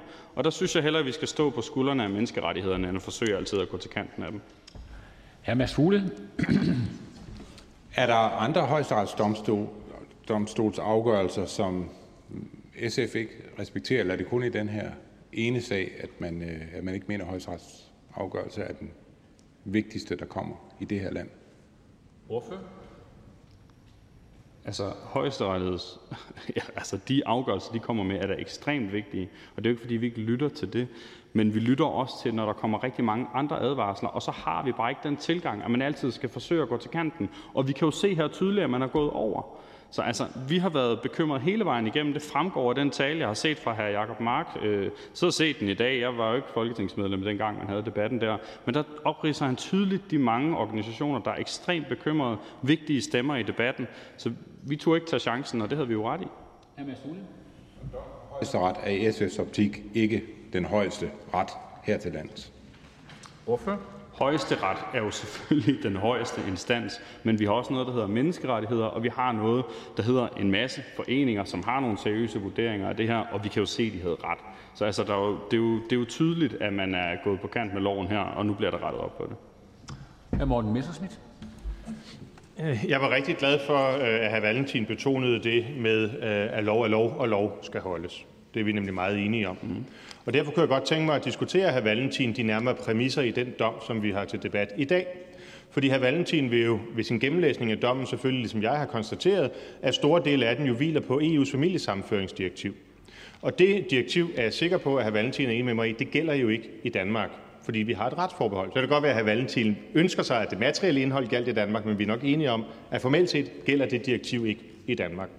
Og derfor er mit spørgsmål til hr. Valentin, hvordan han som den lovmedholdelige person og parlamentariker, han er, han har det med, at menneskerettighedsdomstolen altså via sin jurisdiktion i Strasbourg kan gennemføre EU's direktiver i Danmark, på trods af, at de danske vælgere to, måske tre gange har sagt, at de ønsker at holde fast i retsforbeholdet. Altså at vi får love, der egentlig ikke burde gælde i Danmark, til at gælde i Danmark.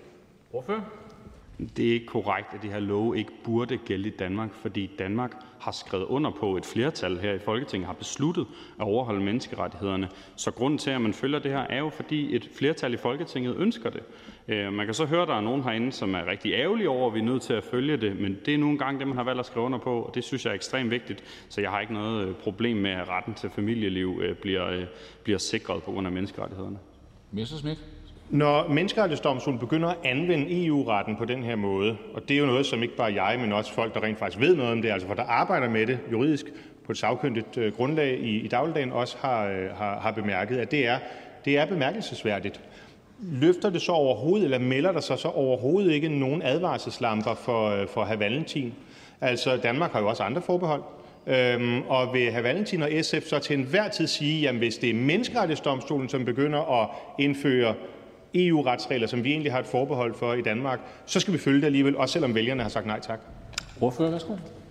Altså, vælgerne har jo ikke sagt nej tak. Det er jo rigtigt nok, at man har nogle forbehold, men vælgerne har valgt et flertal i Folketinget, som har skrevet under på, at vi vil overholde menneskerettighederne, og så gælder de. Så om vi til enhver tid vil synes, at det er okay, at man implementerer noget EU-lovgivning på den måde igennem menneskerettighederne, øh, det skal jeg ikke kunne sige. Det, det synes jeg er, er svært at sige på forhånd, men jeg kan ikke se noget problematisk i den sag her overhovedet. Hr. Marcus Knudt, Konservativ Folkeparti. Tak. Ordføreren kaldte det for lovsjusk, altså de eksisterende treårsregler. Var det også lovsjusk, da den danske højesteret blåstemplede den regel? Ordfører? Øh, nej, det var det jo ikke. Altså, det er klart, der, der, er nogle, øh, der er nogle eksperter, der har siddet og kigget på det, og, øh, den, og højesteretsvurderingen har, har stor betydning. Øh, men det er jo allerede noget lovgivning, man har siddet med tilbage i 2015, også før øh, højesteret øh, kom ind i billedet. Øh, og, og jeg synes, det er noget lovsusk, når man forsøger at gå så ekstremt meget til kanten, at, øh, at man ender med at gå over den, og at det har konsekvenser for, for familiers mulighed for at være sammen. Knud, værsgo. Så er jeg bare lidt forvirret, fordi ordføreren siger, at det ikke var lovsjusk, da højesteret blåstemplede treårsreglen, men at treårsreglen var lovsjusk. Kan, kan ordføreren lige forklare, var det lovsjusk, eller var det ikke lovsjusk? Hvorfor? Jeg mener, at det er noget lovsjusk, når man i Folketinget insisterer på at gå så ekstremt langt i sin kamp for at sikre, at familier ikke kan være sammen, at man ender med at lave noget lovgivning, som bliver underkendt af menneskerettighederne. Det er det, der er mit synspunkt. Fru Pernille Vermund, Nye Tak for det. Der er ikke nogen tvivl om, at SF også dengang var imod den her regel, så selvfølgelig står ordføreren på den side. Det synes jeg, man skylder at fortælle øh, klart i debatten her. Men det er jo sådan, at vores grundlov siger, at Folketinget her må ikke afgive suverænitet, uden at danskerne har spurgt. Så når hr. Morten Messerschmidt påpeger det her, så er det jo fordi, vi netop har spurgt danskerne, eller I eller nogen før os har spurgt danskerne tidligere, vil vi afgive suverænitet på det område, som handler om udlændingepolitik. Og det har vi sagt nej til. Det vil vi ikke. Det vil vi ikke. Det vil danskerne ikke. Samtidig har et stort flertal af dem, der sidder i Folketinget i dag, før valget sagt ret klart, vi kommer ikke til at ændre på familiesammenføringsreglerne. Det må vidne om, at der er en massiv folkelig opbakning til det system, som er nu, familiesammenføringsreglerne og en udlændingepolitik, hvor vi begrænser tilstrømningen fra de muslimske lande. Og alligevel så står man som ordfører nu og siger, at det er helt okay, at det her kommer snigende ind ad bagdøren, altså at man går stik imod folkets vilje.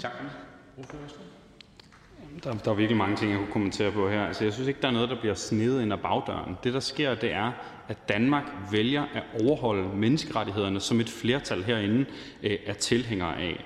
Det er rigtigt, der er blevet sagt af nogle partier før valget, at man ikke ønskede at lempe på familiesammenføringsreglerne, men der er bestemt heller ikke sagt, at man ønsker at bryde med menneskerettighederne. Og når man så står i en situation, hvor man finder ud af, at den nuværende lovgivning er et brud på menneskerettighederne, så skal man så træffe et valg. Vil man bryde menneskerettighederne, øh, eller vil man gøre det, at man lemper på familiesammenføringsreglerne, så man giver bedre rettigheder for flygtninge? Der har man så heldigvis valgt det sidste. Trods alt har vi stadigvæk et flertal i Danmark, der anerkender menneskerettighederne, og det, øh, det er jeg utrolig glad for. Og så forstår jeg ikke helt den bemærkning med, at det nærmest skulle være et, et brud på grundloven, øh, den, den nuværende øh, tilgang, fordi man afgiver suverænitet. Det tænker jeg, at øh, fru Pernille Vermund kan, kan spørge ministeren om, hvis at, øh, man mener, at det er et brud på grundloven, den nuværende praksis. Det er bestemt ikke mit indtryk. Fru Pernille Vermund? Det er i strid med grundloven at afgive suverænitet uden at spørge befolkningen. Det er også derfor, at vi har nogle retsforbehold, fordi danskerne klart har sagt, at det her det vil vi ikke afgive. Det har man klart sagt. Vi står altså i en situation, hvor vi har en majoritet i befolkningen, som bakker op om den udlændingepolitik, der er blevet ført. Vi har en majoritet i befolkningen, som har stemt på partier, som før valget lovede ikke at lempe det her. Og så gør man det alligevel. Og jeg er helt med på, at så der er en minoritet i Folketinget, som ønsker at lempe det her. Men kan ordføreren ikke godt se, at det her er i strid med det, som en stor, et stort flertal i folket øh, ønsker? Så er det ordfører. Værsgo. Nej, det kan jeg ikke se, fordi et stort flertal i, i, øh, i den danske befolkning har også valgt øh, politikere, som øh, er gået til valg på at overholde menneskerettighederne, og det gør man.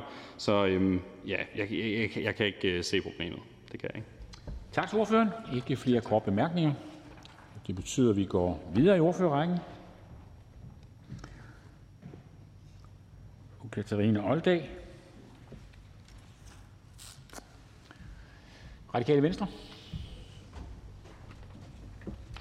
Tak for ordet. Jeg har det nok lidt ligesom den forrige ordfører, at jeg øh, synes, det er lidt øh, mærkværdigt, at vi skal stå her og diskutere i dag, hvorvidt det overhovedet øh, er rigtigt eller fornuftigt at øh, overholde en øh, dom fra den europæiske menneskerettighedsdomstol. Men nu vel, øh, vi tager da bare en, øh, en runde på det og diskuterer helt fundamentalt, hvad det egentlig er, øh, vi som land øh, er med til. Øh, for et fundament for individets grundlæggende rettigheder her i landet, det er jo den europæiske menneskerettighedsdomstol, og det synes jeg egentlig, at det her det kunne være en anledning til ligesom at øh, slå fast, fordi den diskussion, der, øh, der fyrer, også set i lyset af, hvad der foregår i Polen, egentlig kunne være interessant lige at stoppe op øh, og, og kigge på, hvad det er for øh, en klub, vi er med i. Fordi sammen med grundloven, så udgør konventionerne jo et meget, meget stærkt sæt af rettigheder. Og den europæiske menneskerettighedskonvention beskytter for eksempel også mod hate speech, eller retten til familieliv, som den tidligere ordfører også øh, nævnte, retfærdig rettegang og andre rettigheder, som ikke nødvendigvis står skrevet ind i grundloven, der jo er øh, øh, indimellem en lidt mere sådan, øh, gammeldags øh, øh, lov. Og for øh, at vigtige rettigheder også reelt er rettigheder, når det kommer til stykket, skal de selvfølgelig håndhæves, og hvis en borger udsættes for en krænkelse af en sådan rettighed. Og det er derfor, vi har menneskerettighedsdomstolen. Konventionerne er til for at sikre vores allesammens helt fundamentale rettigheder i tilfælde af, at midlertidige politiske strømninger vil indskrænke disse rettigheder. Konventionerne beskytter til enhver tid også os danskere imod vores egne magthavere, og menneskerettighederne tilhører altså folket eller individet og ikke skiftende regeringer, politikere. Et lands politikere kan derfor heller ikke bestemme, at lige præcis dette lands lov trumfer menneskerettighederne. Det gælder for Polen såvel som for Danmark. Og netop fordi folkeretten er folkets og ikke magthavernes. Formålet med domstolen er at sikre, at medlemslandene efterlever konventionen, og for radikale venstre er det derfor væsentligt, at vi har den europæiske menneskerettighedsdomstol til at håndhæve de rettigheder, vi har inkorporeret i dansk lovgivning. Det er faktisk en forudsætning for de her rettigheder, at man også kan gøre krav på dem. En domstol, der kommer borgerne til undsætning og beskytter dem, også selvom borgerne ikke kommer fra Danmark. Så når menneskerettighedsdomstolen dømmer, at Danmark er gået for vidt med treårsreglen, så er det en selvfølgelighed for os, at vi retter ind. At ignorere en dom vil være en indmeldelse i en klub af lande, vi i radikale venstre ikke kan se os selv i. Og på trods af, at regeringens forslag til en vedtagelsestekst er en meget tør og modstræbende konstatering, så er jeg da glad for, at regeringen trods alt har det på samme måde. Tak. Der er en enkelt kort bemærkning. Hr. Christian Thulesen Dahl, værsgo. Ja, tak øh, til ordføreren. Nu de radikale venstre er jo kendt som et parti, der er vild med internationalt og den europæiske menneskerettighedskonvention og EU, og jo mere jo bedre, ikke? og forbeholdene skal væk, og alt det der. Skidt med Danmark. Men, men fred være med det. Men radikale vil også gerne være kendt som et parti, der er meget principfast, øh, der bygger på sådan nogle retsprincipper. Øh, og her er det jo vel, de radikale venstre må erkende, at danskerne har ikke været med helt så langt på den der europæiske rejse, som de radikale gerne vil. Derfor har vi nogle forbehold. Så kan der ikke dukke et eller andet, en eller anden bekymring, ængstelse op hos ordføreren, hvis vi via den europæiske menneskerettighedsdomstol nu faktisk får inkorporeret noget lovgivning, som danskerne faktisk aktivt har sagt nej tak til i det europæiske samarbejde. Altså, så er der jo et eller andet, der går galt her.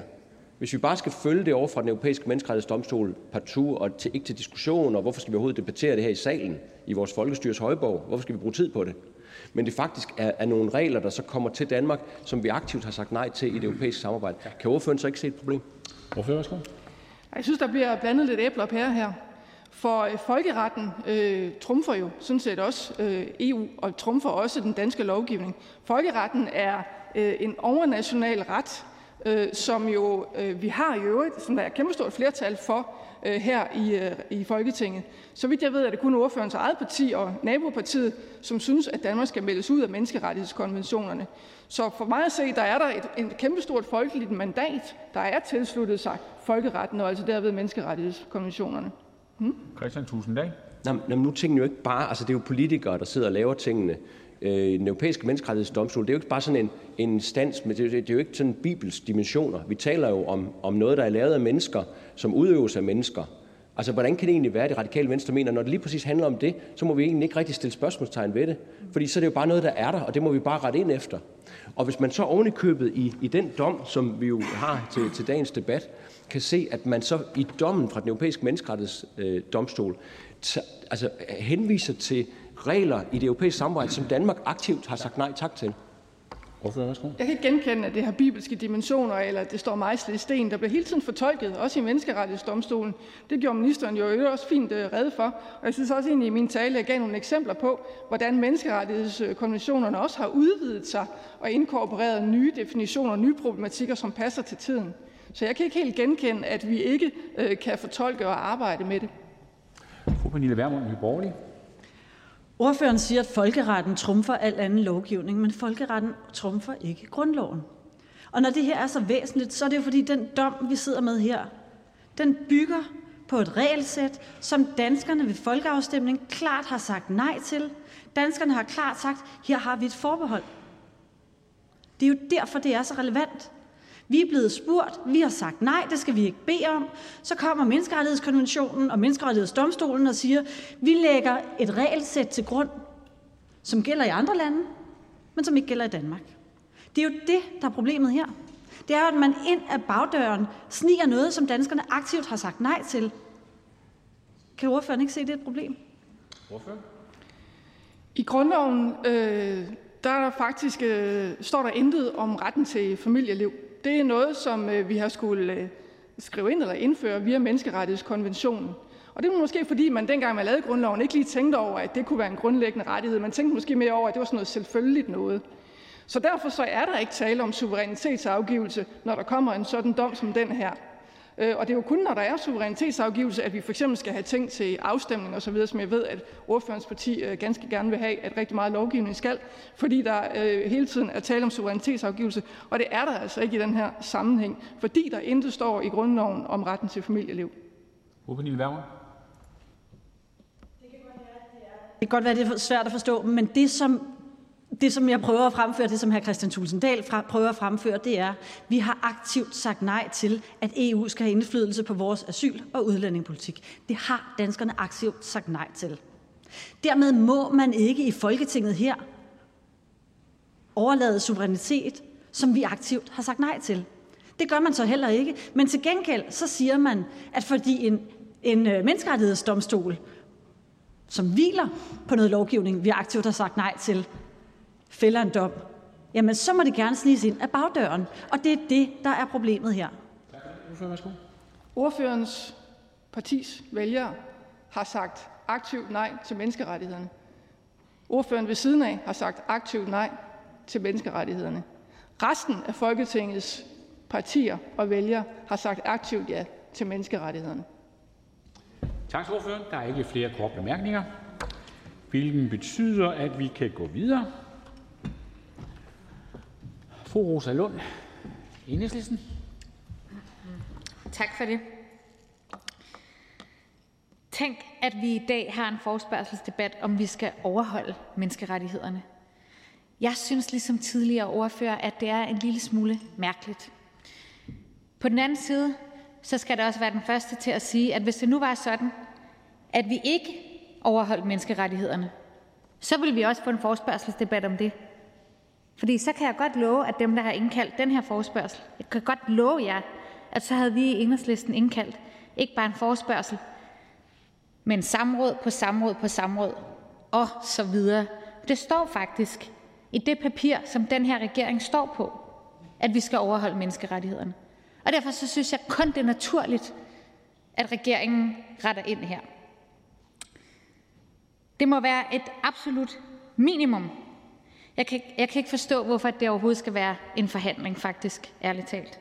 Men det kommer nok ikke rigtig bag på nogen. Jeg synes, at det, der sker her i dag i Folketingssalen og er sket i løbet af det sidste nok to-tre år, det er, at der er sket en politisering af menneskerettighederne. Menneskerettighederne er blevet sådan et spørgsmål om politik, men i virkeligheden er det jo et sæt rettigheder. Et sæt rettigheder, som vi har, som gælder os alle sammen, som gælder alle de mennesker, som bor i lande, der har tilsluttet sig menneskerettighedskonventionen. Og det har Danmark gjort, heldigvis. Og derfor så køber jeg heller ikke præmissen om, at det her det er noget, nogle mennesker uden for Danmark har besluttet. Nej, det er noget, vi selv har besluttet meget aktivt at inkorporere menneskerettighederne i dansk lovgivning. Når det så kommer til øh, selve dommen, som, øh, som den her debat er indkaldt på baggrund af, så kommer menneskerettighedsdomstolen jo, eller i hvert fald vil jeg sige, regeringen kommer jo med et kompromis som hedder 2 år. Jeg synes faktisk, at regeringen her fører en meget stram familiesammenføringspolitik. Det er da lang tid at vente på at få lov til at være sammen med sin familie. 2 år. Det er da virkelig lang tid at vente. Hvorfor skal det ikke bare være 2 måneder eller et halvt år? Det vil jeg faktisk synes var mere fair. Og jeg har svært ved, oprigtigt svært ved at se, hvordan det, at man skal vente 2 år på at være sammen med sin familie, ikke er i strid med retten til privatliv. Men der har Menneskerettighedsdomstolen og regeringens jurister så en anden vurdering, og den vurdering må jeg jo så respektere og stole på. Det har jeg i hvert fald tænkt mig at gøre. Men jeg synes to år er lang tid. Og derfor så, så tror jeg heller ikke på, at, øh, at det her ligesom er et udtryk for, at nu er der alt muligt slinger i udlændingepolitikken. Desværre fra min stol. Desværre fra min stol, må jeg da sige. Men, men, øh, men jeg har godt nok lidt svært ved at forstå, hvorfor man er så øh, oppe i det røde felt øh, over det her. Når det så er sagt, så vil jeg så også sige til hr. Morten Messerschmidt, som desværre ikke er i salen længere, jeg er heller ikke enig i, at man bare siger i Danmark ja og amen til alt, hvad Menneskerettighedsdomstolen kommer med. Det gør man faktisk ikke. Det er sådan, at der er faldet en dom mod Schweiz, som siger, at vores tiggerilovgivning i Danmark også er i strid med menneskerettighederne. Der er lige faldet en dom, som siger, at det er i strid med menneskerettighederne at sende mennesker tilbage til Syrien, som vi gør i Danmark. Og det kan jeg godt stå heroppe fra og love, at det skal ministeren også svare på, hvordan vi både kan sige, at vi overholder menneskerettighederne, samtidig med, at vi sender mennesker tilbage til Syrien. Så jeg mener simpelthen ikke, det er korrekt, at vi bare siger ja og amen til alt, hvad der kommer fra Menneskerettighedsdomstolen, selvom jeg mente, at det burde vi gøre. Men det tror jeg heller ikke kommer som nogen overraskelse. Når det er sagt, så kan jeg, kan jeg og enhedslisten bakke op om den vedtagelsestekst, som hr. Karl Valentin læste op. Tak til ordføreren. Der er ikke nogen korte bemærkninger, og derfor kan vi nu gå videre i ordførerrækken til hr. Marcus Knuth, Konservativ Folkeparti. Tak, formand. Jeg vil sige, der er så meget ved, ved den her proces, som er skuffende og, og meget, meget kritisabelt. Der er tale om en af de vigtigste regler i dansk udlændingepolitik, familiesammenføringsreglerne. Tilbage i 2015, da jeg var nyvalgt her i Folketinget, stod vi over for det største asylpres, jeg tror nogensinde i Danmarks historie. Og vi kiggede meget, meget grundigt på, hvad havde vi af værktøjer for at få styr på situationen. Der var selvfølgelig ydelser, øh, der var opholdsgrundlag, der var rigtig mange forskellige ting, men netop lige præcis det her, øh, øh, det her øh, i forhold til familiesamføringsreglerne var et af vores vigtigste værktøjer. Det var derfor, vi indførte treårsreglen, de blå partier plus Socialdemokratiet. Det er den europæiske menneskerettighedsdomstol så kommet frem til var et hyk for meget, eller et nyk for meget. Vi sagde dengang, at vi godt var klar over, at vi gik på kanten af, konventionerne. Det er jo rigtig ærgerligt, især når reglen var blåstemplet af den danske højesteret, men det er, som det er. Da dommen faldt, sagde ministeren, Mathias Tesfaye, at det var meget komplekst, og det her det krævede juridisk analyse for at se, hvordan vi, vi, vi kommer frem til, at, øh, at, at, hvad vi skal i forhold til at ændre lovgivningen. Jeg regnede med, at ministeren mente, at han selvfølgelig ville indkalde de blå partier bag de nuværende regler til en forhandling, således at vi kunne se, hvad kan vi gøre for at ændre reglerne mindst muligt. Det har ministeren jo så valgt ikke at gøre. Han melder ud på en fredag aften, at vi skærer bare fra, fra tre til, til to år sådan uden videre. Man kunne have gjort rigtig meget. Man kunne have gjort, som her Morten Messerschmidt har foreslået, kommet med en uvildig undersøgelse. Hvad kan man ellers se på? Man kunne også gøre, som her Christian Tulsendal har foreslået, kan man se på sagsbehandlingstiderne. Man kunne faktisk have gjort rigtig, rigtig mange ting, hvis det var sådan, man havde sat sig ned med Folketingets partier og kigget på, hvad der var af muligheder. Men det skete ikke. Ministeren meldte det bare ud fuldstændig fra øh, hans eget synspunkt. Og så er det jo også utroligt at høre uh, ordføreren fra Socialdemokratiet, Rasmus Stoklund, sige, at vi læser, læner os fuldstændig skråsikkert op af, af den analyse, der er. Altså alt andet lige, dansk højesteret sagde, at de nuværende uh, treårsregler var i orden. Så så sort-hvidt er det altså ikke. Og så synes jeg helt klart, det er helt ærligt, at det er en skændsel, at ministeren heller ikke samtidig siger, hvad han vil gøre for at stramme andre steder. Altså helt præcist, hvad kan vi gøre for at stramme andre steder, således at vi fastholder det billede af dansk udlændingepolitik øh, som et, et samlet billede. Så for at opsummere, jeg synes, at den her proces desværre har, har blotlagt, at Socialdemokratiet ikke har noget ønske om at samarbejde nært med de blå partier om, om udlændingepolitikken, end ikke på et område, som Socialdemokratiet rent faktisk har stemt for, da det var sådan, at vi vedtog lovgivningen. Det synes jeg er rigtig ærgerligt. Konservative bakker op om den tekst, som Mads Fuglede fra Venstre har læst op. Tak til ordfører. Der er en kort bemærkning til hr. Jens Rode, KD. Ja, det er jo fordi, man hele tiden bruger det der blå partier i et væk. Og det vil bare sige, når det handler om udlændingepolitik og den fortolkning, som en del af de blå partier har, så er KD ikke en, meddel, en del af den øh, ligning. Det vil jeg kraftigt understrege. Vi kan blive enige om rigtig mange andre ting, men ikke den der linje. Og det, der undrer mig lidt her, det er jo, at jeg kan lige så tydeligt huske den diskussion, der var, da man lige pludselig knaldede det her op til tre år. Nu skulle man rigtig vise, hvor stramt man kunne være, og hvor hård man kunne være, og ud med store annoncer, og hvad ved jeg, øh, i hele det her forløb. Og der siger den daværende minister, lige netop som hr. Markus Knudt siger, vi går til kanten af konventionerne, men vi overholder den. Når der så kommer en domstol, det kan jo aldrig blive en politisk afgørelse, om man overholder en lov, eller man ikke overholder en lov. Det går jeg ud fra, at vi er enige om. Så står man og problematiserer det, og man politiserer det. Er det, fordi man reelt set ikke ønsker at overholde de konventioner, som Danmark er forpligtet af? Ordfører? Jeg beklager, hvis jeg øh, inddrog ordførens parti som et, et blåt parti, der støtter op om udlændingepolitikken. Nu henviste jeg til de blå partier, der var i Folketinget ved sidste samling. Så det beklager jeg.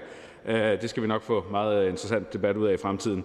Men øh, virkeligheden er, vi sagde, at vi går til kanten af konventionen, og vi vil faktisk rose ministeren for et godt citat, han kom med i samrådet forleden, hvor han citerede Søren Pape Poulsen, for at sige, at hvis man, ikke, hvis man vil gå til kanten af konventionerne, så det, at der er til falder en dom imod en, det er jo ikke noget negativt. Det viser, at man rent faktisk har gået til, forsøgt at gå til kanten af konventionerne. Men bundlinjen er, at altså, den danske højesteret blåstemplede den her lovgivning. Den danske højesteret. Og det er også derfor, jeg er uforstående over, hvorfor den europæiske menneskerettighedsdomstol har, har nået til en anden konklusion. Det må jeg sige. Men altså, når den danske højesteret blåstemplede det, så har vi jo altså ikke været helt ude i hampen. Jeg tror Nej, nej, men så kommer der en dom. Og så er det jo bare ret ind. Fordi det ikke er en politisk afgørelse.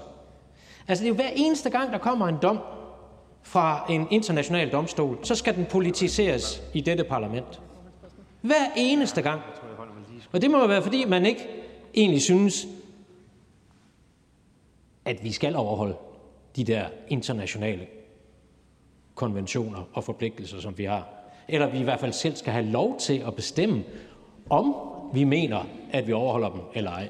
Er det ikke sådan, det er, hr. Markus Knudt? Ordfører, værsgo. Jamen først og fremmest så bør det da være Folketinget, der i videst mulig omfang bestemmer, hvad det er for nogle lov, vi har her i landet. Men alt andet lige, dommen siger jo ikke, at det, som ministeren foreslår, er det eneste rigtige. Der er alle mulige andre muligheder. Hr. Christian Thulesen Dahl foreslog, at det kan være, at man kan se på sagsbehandlingstiderne. Hr. Morten Messersmith sagde, lad os kigge på det fra, fra en, en objektiv synspunkt. Der, der er mange muligheder, muligheder at kigge på, og det er jo netop det, som vi kritiserer. Hr. Christian Thulesen Dahl, Dansk Folkeparti. Tak til hr. Markus Knudt for, synes jeg, et øh, meget klart øh, ordførerindlæg. Øh, også der jo rummer en klar frustration over den måde, regeringen har valgt at gribe det her an på. Men nu har man lidt indtrykket af, også når man kigger over på udlændingeministeren, at han egentlig bare læner sig tilbage og tager det fuldstændig koldt og afslappet. Og, og det er måske, fordi han tænker, ja, det er godt med dem. Men når jeg næste år kommer med det her lovforslag, hvor jeg skriver den her treårsregel om til en toårsregel, så stemmer hr. Markus Knudt jo alligevel bare for, fordi hvad kan han ellers under henvisning til internationale konventioner? Så det er måske der, hr. Markus Knudt har lidt at spille med og sige, at det skal ministeren ikke regne med, medmindre der kommer en reel forhandling om indholdet af det her, og om man enten kan finde en anden måde at løse det på, end ved at gå fra tre til to år, eller som hr. Markus Knudt har åbnet for, at man finder suspenderende, eller hvad ikke, supplerende øh, stramninger andre steder, som kan gå ind i forhold til den lempelse, der finder sted her. Hvorfor? Jamen det er en rigtig øh, Altså, vi er jo ikke sikre på, at vi stemmer for det lovforslag, som ministeren kommer med. Alt andet lige, hvis han vil være sikker på det, så skulle han jo inddrage partierne, og det har han ikke gjort. Nu bliver det interessant at se, hvad ministeren siger på, på fredag, hvor han jo så rent faktisk efter opfordring fra blandt andet mig har inviteret os over til en, til en snak. Jeg er da også interesseret i at se, hvad de, hvad de røde partier, altså vil de stemme for en, for en uh, toårsregel, når de i virkeligheden er så slappe på udlændingepolitikken, de helst så en, en etårsregel eller en nulårsregel. Så altså, det er et interessant sted, ministeren har placeret sig selv politisk. Christian Thulesen Og det interessante i den sammenhæng er jo lige præcis, at udlændingeministerens chef, statsministeren, før valget lovede, at der ikke ville blive ændret på de afgørende ting i udlændingepolitikken, medmindre de borgerlige partier kunne se sig selv i det. Og jeg er fuldstændig enig med hr. Knud i, at her, når vi taler om familiesammenføringsregler, så er vi jo lige præcis inde i nogle af de helt sådan hardcore regler i vores øh, udlændingepolitik. Hvorfor? Helt enig, og jeg kan huske, at med det, Socialdemokratiet kørte jo reklamer med sådan en Scrabble, at de ville køre, uh, lave politisk, politiske linjer med forskellige partier, og udlændingepolitikken, det var jo så med de blå partier, og som hr. Christian Thulesen Dahl siger her, det er jo klokkeklart det, jeg ved ikke, om de, jeg vil ikke engang sige, at de har forladt det princip, fordi jeg ved ikke, om de har, overhovedet har været der. Men her, der gør de det i hvert fald meget klart, man ønsker ikke noget samarbejde, tæt samarbejde med de blå partier om en stram udlændingepolitik. Tak for det. Jeg blev en lille smule bekymret, for at sige det mildt øh, og meget diplomatisk, da jeg hørte konservative og Venstres øh, vedtagelsestekst, eller forslag til vedtagelsestekst, hvor der stod noget i retning af, at man skulle lempe udlændingepolitikken så lidt som muligt. Jeg tænkte, for den gode, øh, det gode samarbejdes skyld, så lader vi den fare. Men når ordføreren nu står og siger, jeg er ikke sikker på, at vi stemmer for det her forslag, så bliver jeg seriøst bekymret. Altså, ærligt talt, hvor står konservative? Vil konservative bakke op om en udlændingelempelse? Eller vil konservative stå fast og sige, at vores mandater skal ikke gå til det, gå til det her? Det må regeringen selv lægge rode med. Hvis vi havde haft regeringsmagten, så havde vi passet på Danmark. Jeg er ikke helt sikker på at forstå, hvor øh, fru Pernille Vermund er i det her spørgsmål, men altså bundlinjen i det, vi jo også siger, er, at man skal komme med forslag til stramninger, således at det samlede billede forbliver det samme. Det må alt andet lige være et minimum.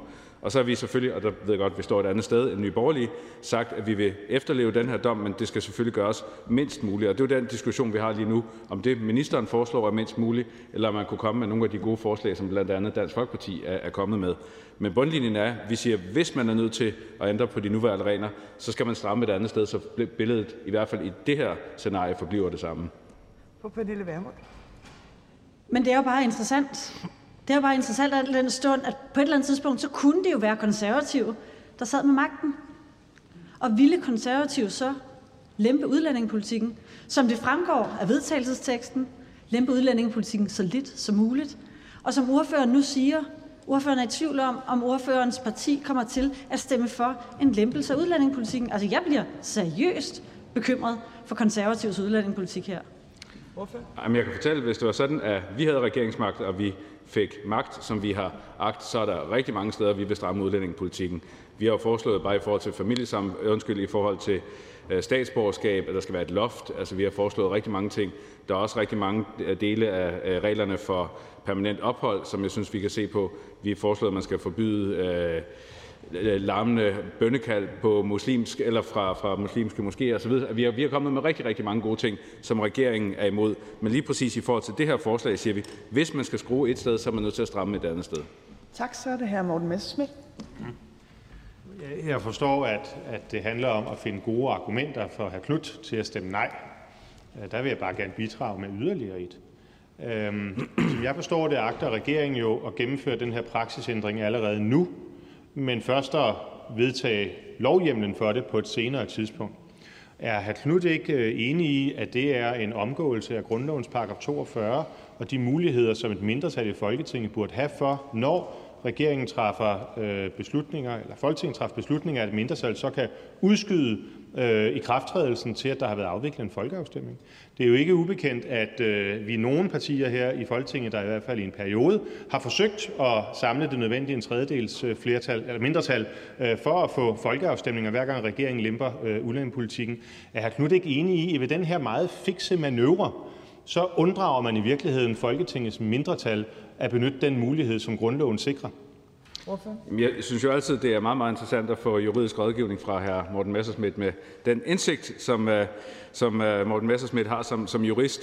Øh, så det, jeg vil meget gerne tage en diskussion om det. Altså, vi har sagt flere gange, at vi ikke bare springer ud i at støtte en, en folkeafstemning. Altså, vi er jo trods alt valgt herinde demokratisk for at have et flertal eller et, et, et mindretal. Men jeg er selv forbavset over, at regeringen rent faktisk juridisk kan gå imod den eksisterende lovgivning ved at lave en, en, en, en undtagelse, indtil lov, det lovforslag, ministeren øh, foreslår, eventuelt skulle blive stemt, øh, stemt igennem i, i fremtiden. For jeg er ikke engang sikker på, som det lyder her, at ministeren overhovedet har et flertal. Øh, så den juridiske snak vil jeg meget, meget, meget gerne tage med, med hr. Morten Messersmith. Jeg håber også, at hr. Messersmith kan deltage i mødet på fredag, hvor vi så kan have en mere reel diskussion med, med ministeren om det her. Hr. Morten Messersmith.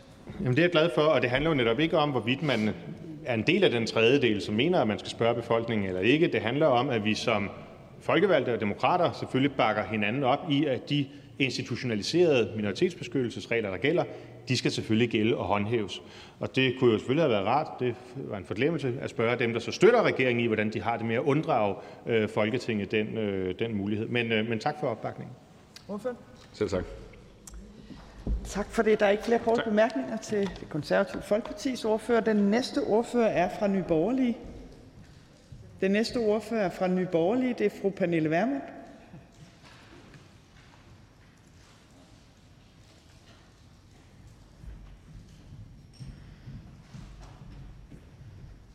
Værsgo. Tak. formand. Hvis man har en dårlig nyhed eller en historie, man gerne vil have til at flyve lidt under radaren, så kan man sende en pressemeddelelse ud om aftenen efter normal arbejdstid. Gerne en fredag, hvor journalisterne og danskerne har hentet børn, er ved at spise aftensmad, for derefter gør sig klar til Disney-show og andet fredagsunderholdning. Det er sådan et øh, kommunikationstrik, som regeringen i den her sag fandt det belejligt at bruge en fredag aften i oktober, da man pludselig lempede udlændingepolitikken igen ved at sænke ventetiden på familiesammenføring fra, to, eller fra tre til to år. Regeringen har snide udlændingelempelsen ind af bagdøren, men det skal regeringen ikke have lov til uden kamp. Derfor er jeg glad for denne her hasteforspørgselsdebat, hvor vi i dag har mulighed for at stille udlændingeministeren til ansvar. Og hvad er så baggrunden for, at vi står her? Det er en dom fra den europæiske menneskerettighedsdomstol, der igen bekræfter, at domstolen er både aktivistisk og politisk, hvilket regeringens egen justitsminister i øvrigt også har tilkendegivet. Hvordan domstolen i sine afgørelser og fortolkninger har fjernet sig milevidt fra den konvention, som den skal dømme ud fra. Tilbage i 2016 vedtog VLAK-regeringen at forsinke muligheden for familiesammenføring til de migranter, der får midlertidig opholdstilladelse uden at være anerkendte som flygtninge efter flygtningekonventionen.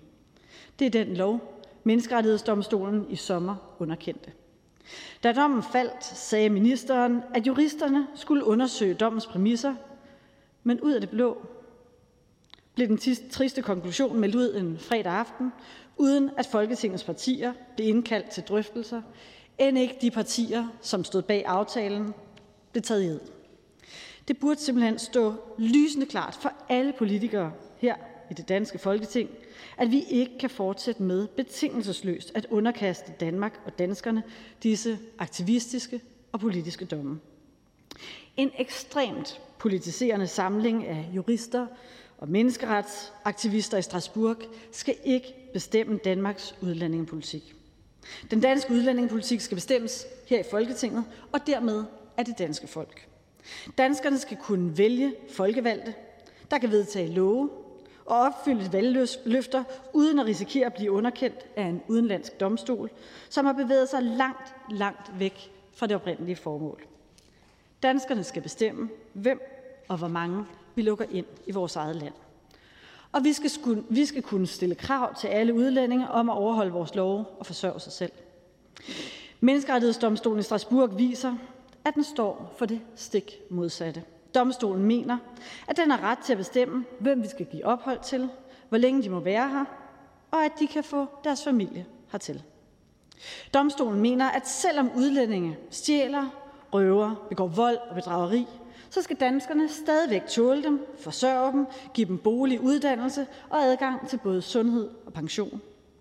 Domstolens absurde fortolkning er blevet så grælde, at alle i denne her sal må indse, at det skal stoppe nu. I Nye Borgerlige mener vi, at regeringen burde have ignoreret dommen og fastholdt de danske regler om familiesammenføring. Folketinget bør til enhver tid tilkendegive, at på udlændingepolitikken, der står dansk lov over afgørelser fra Menneskerettighedsdomstolen i Strasbourg.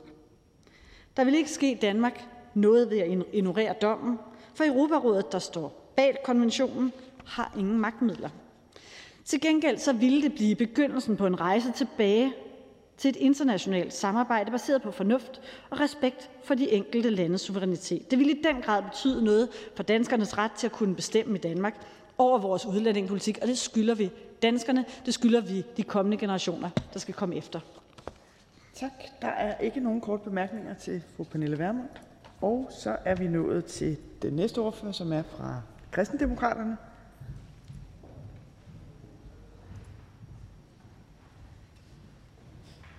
Hr. Jens Rode, værsgo. Det er altid rart i de her debatter at komme efter fru Pernille Vermund, så man ligesom lige kan bløde lidt op og vise, at der også er der, der, der findes også hjerte i den borgerlige fløj. det er nogle hæftige taler, øh, retorisk velspundet, men, øh, men får ikke for lidt, fordi det, det, jeg synes, det er interessant, fru Pernille Vermund, at man siger, at vi har en domstol, som er gået milevidt i sin aktivistiske fortolkning i forhold til de konventioner øh, tankesæt, som, de egentlig, som, som, som, øh, som det egentlig var tænkt som. Øh, den, hvis man forfølger den tankegang, så kan man vende det om og sige, at det er virkelig at gå ekstremt langt i forhold til vores konventioner og internationale forpligtelser om, at man har ret til sin familie. At hver menneske har ret til familieliv. At vi sætter menneskers liv på hold i to år. Det er virkelig at gå langt. Prøv lige at vente den om, fru Pernille Vermund. Og tænk på, hvordan man selv vil opleve det. Vil det være fremmende for integrationen? Vil det være fremmende for ens livskvalitet, at man ikke i to år har nogen mulighed for at kunne blive familiesammenført, efter at man er flygtet? Altså man har fået status som flygtning. Det, øh, det vil jeg godt medgive, at det synes jeg faktisk er ret ekstremt. Ud fra mine familieværdier. At man afskæres fra sin familie i, øh, i to år. Og sådan kan vi jo have det så forskelligt i forhold til, hvordan vi vurderer, hvad der er ekstremt, og hvad der ikke er ekstremt. Og derfor er det jo godt, at vi har en domstol til at træffe de afgørelser. Og så kan vi jo altid diskutere, og det vil vi jo altid gøre, og gør det jo, og har gjort det al den tid, jeg kan huske, at hver eneste gang, der kommer en domstol af international karakter, så står der folketingspolitikere her, der synes, det er en politiserende aktivistisk domstol, der nu igen skal ind og blande sig. Mm, ja, den skal blande sig i de ting, som vi rent faktisk har forpligtet os på, og det synes jeg sådan set er ganske udmærket. Det burde være en selvfølge, at vi respekterede disse afgørelser. Nu sidder her Morten Messerschmidt og, og ryster på hovedet, og øh, jeg hørte her Markus Knudt sagde, at, øh, at det er altid godt at få rådgivning med hr. Messersmiths juridiske indsigt og sådan noget. Jeg, jeg må også sige, at jeg, jeg ser også hr. Morten Messerschmidt som et juridisk fyrtårn. Helt klart. Det er sådan noget, man skal holde sig på pæn afstand af, ellers så sejler man på grund. Og det er jo det, som vil være konsekvensen, hvis man fulgte både Dansk Folkeparti og Nye Borgerliges vej i forhold til vores internationale forpligtelser. Og den evige undsigelse af vores internationale forpligtelser. Det vil jo være, at vi får en regering, som ganske enkelt ikke kan agere troværdigt internationalt. Er det i Danmarks interesse? Det kan det aldrig nogensinde være. Det kan aldrig nogensinde blive i Danmarks interesse, at man ikke kan stole på, at Danmark overholder sine internationale forpligtelser. Og det skal blå partier, borgerlige partier jo gør sig sine overvejelser om, og ikke mindst hvis man vil indtage statsministeriet, om man virkelig vil lade det hvile på et grundlag, både af Dansk Folkepartis og Nye Borgerliges principper. Det bliver enten her Søren Pape Poulsen eller her Jakob Ellemann Jensen jo nødt til på et tidspunkt at forholde sig til. Vi har et klart ønske, og det er, at man trækker ind mod midten, og man arbejder hen over midten og finder de pragmatiske løsninger, og som en selvfølge overholder sine internationale forpligtelser, og ikke det modsatte, som DF og Nye Borgerlige agiterer for. Tak for Der er et par korte bemærkninger. Først fru Pernille Vermund. Tak. Altså, vi er jo bare dybt, dybt uenige, mm. når det handler om, om det vigtigste er at passe på danskerne, eller om det vigtigste er hensynet til internationale Øh, samarbejder, hensynet til internationale aftaler, ens ry ude i verden. Ordføreren er federalist. Jeg er nationalsindet og fædrelandskærlig. Jeg passer på Danmark, og det er det, jeg er her for. Det er det, jeg er her for. Og når det her er vigtigt for os, så er det jo fordi, vi har kunnet se, hvordan årtiers fejlslagende udlændingepolitik, hvor alt for mange mennesker fra de muslimske lande er kommet hertil, har sat sine dybe, dybe spor i vores samfund. Det er vi enige om i et bredt flertal i Folketinget. Helt over til Socialdemokratiet. Og der er ordførens parti bare en minoritet. Nu siger ordføreren, at det ville være forfærdeligt, hvis ikke man har ret til, til familieliv i to år. Det er jeg sådan set enig i. Men det er jo ikke sådan, at vi har været nede i Mellemøsten og stjæle de her mennesker hertil. Det er jo mennesker, der er flygtet, ikke bare til det nærmeste land, men gennem flere sikre lande for at komme hertil. Hvorfor mund? Fordi vi har velfærdsydelser, fordi vi har et sundhedssystem, som er helt anderledes. De flygter ikke fra Tyskland til Danmark på grund af fred, de flygter på grund af vores velfærd. Jeg anerkender ganske enkelt ikke det narrativ, at der er nogen, der passer mere på Danmark end andre. Det kan man ikke tage patent på. Jeg kan lige så godt tage patent på så at sige, fordi jeg anerkender, at vi lever i en globaliseret verden, så overholder vi også de internationale forpligtelser, som vi selv har skrevet under på. Og så skal man bare huske på én ting, fru Pernille Vermund. Det er, at de konventioner, de er jo netop lavet for, at man ikke har ukontrollerbare flygtningestrømme. Det er det, de er lavet for. Fru Pernille Vermund. Men hvis det var rigtigt, og hvis de virkede, så ville vi jo ikke have stået i 2015 med 20.000 migranter, der strømmede ind over danske grænser. Og når jeg siger migranter, så mener jeg migranter. For det var jo ikke tyskere. Det var folk, der var flyttet, flygtet langvejs herfra. Flygtet gennem flere sikre lande. Og når man flygter fra det første sikre land, så er man ikke længere flygtning, så er man migrant. Det er de mennesker, vi taler om. Folk, der er flygtet gennem flere sikre lande. Massevis, der er kommet hertil, som nu har mulighed for at blive familiesamført på endnu bedre vilkår. Det er det, vi står overfor. Mere end 20.000 mennesker kan nu få deres familier hertil på lempeligere vilkår. Det får store skader for vores samfund. Det er rigtigt, at det ikke var tyskere, fordi jeg ser heller ikke nogen grund til, at de flygtede. Men jeg ved ikke, om jeg misforstod fru øh, Pernille Vermund. Jeg vil bare sige en ting til den her diskussion, når de der proportioner de sådan lige kører lidt af sporet. Da jeg var ung, der var det 78 procent af alle internt fordrevne og flygtninge, der opholdt sig i nærområderne. I dag er det 88 procent. Så der er betragtelige dele i den her verden, der tager deres store slæb med at håndtere mennesker på flugt. Vi har også et ansvar for at deltage i den opgave. For en kort bemærkning er hr. Morten Messerschmidt. Jeg synes egentlig, at det ville klæde hr. Rode, når han gjorde opmærksom på, at han citerede. Jeg tænker på algorien med fyrtårnet, fordi det er jo ikke hr. Rodes egen underfundighed. Nej, det her med, at man skal vogte sig for et fyrtårn, det var jo, hvad D.G. Monrad sagde om Grundtvig. Og jeg vil gerne lege Grundtvig, og jeg synes, at herr Rode i sin verdensfjernhed på rigtig mange områder også mener om herr D.G. Monrad.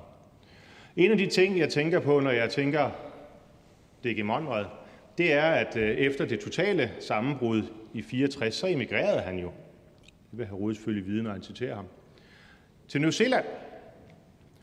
Og i den nyeste opgørelse over frihed i verden, der er New Zealand det frieste i verden. Og det, jeg vil spørge om, det er, hvordan det kan være, når nu øh, New Zealand ikke er med i den europæiske menneskerettighedskonvention. Fordi jeg forstår det, at hvis vi andre træder ud af konventionen, så hensynker vi jo i mørke og udemokratisme og totalitarisme. Hvordan i alverden kan det så være, at det frieste land i verden, det er et land, der ikke er med i den europæiske menneskerettighedskonvention? Men det er jo en underlig diskussion at tage hul på. Altså, men mindre, jamen det er det jo. Jamen, man kan jo, jamen det, kan, det er jo sjovt, at herr Mads Fuglede, han sidder og griner af det. Eftersom Venstre mig bekendt bekender sig til den europæiske menneskerettighedskonvention.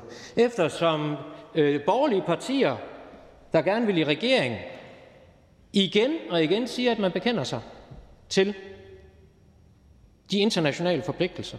Og det gør hr. Morten Messerschmidt ikke, og det gør fru Pernille Vermund ikke. Det er da ærlig snak i det mindste. Det har jeg da respekt for. Det er jo fair nok at sige, at man skal ud af det. Det er en holdning, så lad os diskutere det. Men det der med hele tiden at sige, vi bekender os til de internationale forpligtelser, og så i øvrigt gøre alt, hvad man kan for at save sådan brudstykker af dem af, gå til grænsen, ud over grænsen og hvad ved jeg. Det synes jeg bare ikke er sømmeligt, når vi taler om de mennesker i verden, der er mest udsatte. Og det kan vi jo så bare have forskellige indgang til. Hr. Morten Messerschmidt. Jo, øh, nu spurgte jeg jo så bare ikke til hr. Fuglede. Øh, nu spurgte jeg sådan set til øh, sammenhængen i hr. Rodes analyse. Altså, hr. Rode er tilhænger af, at Danmark bliver den europæiske menneskerettighedskonvention, og jeg forstår, det skyldes, at hvis ikke vi er det, jamen, så vil det have betydning for almindelige menneskers frihed og tryghed osv. Så, så gør jeg opmærksom på, at det mest frie land i verden, det er et land, der ikke er med i den europæiske menneskerettighedskonvention. Vi kan også gå lidt bare ned ad listen. Altså lige under Danmark, der ligger for eksempel Kanada, øh, som heller ikke er med i den europæiske menneskerettighedskonvention. Og der er det bare, jeg spørger, hvordan kan det så være, at hr. Rode i er så insisterende på, at danskerne ikke må bestemme udlændingepolitikken, så siger han, at det er fordi, ellers mister vi friheden, men der er lande, der godt kan finde ud af at forvalte begge dele og være mere frie end Danmark. Så er det ordfører. Men jeg har slet ikke taget den diskussion om frihed op i den her øh, øh, sammenhæng. Det er jo hr. Morten Messersmith, der gør det. For mig er det et kristent, etisk, humanitært imperativ, at vi selvfølgelig tager ansvar for en del af den verden, vi er en del af, herunder de svageste. Tak. Der er ikke flere korte bemærkninger. Tak til hr. Jens Rode. Og så er vi igennem øh, ordførerne og er nået til øh, udlændinge- og integrationsministeren.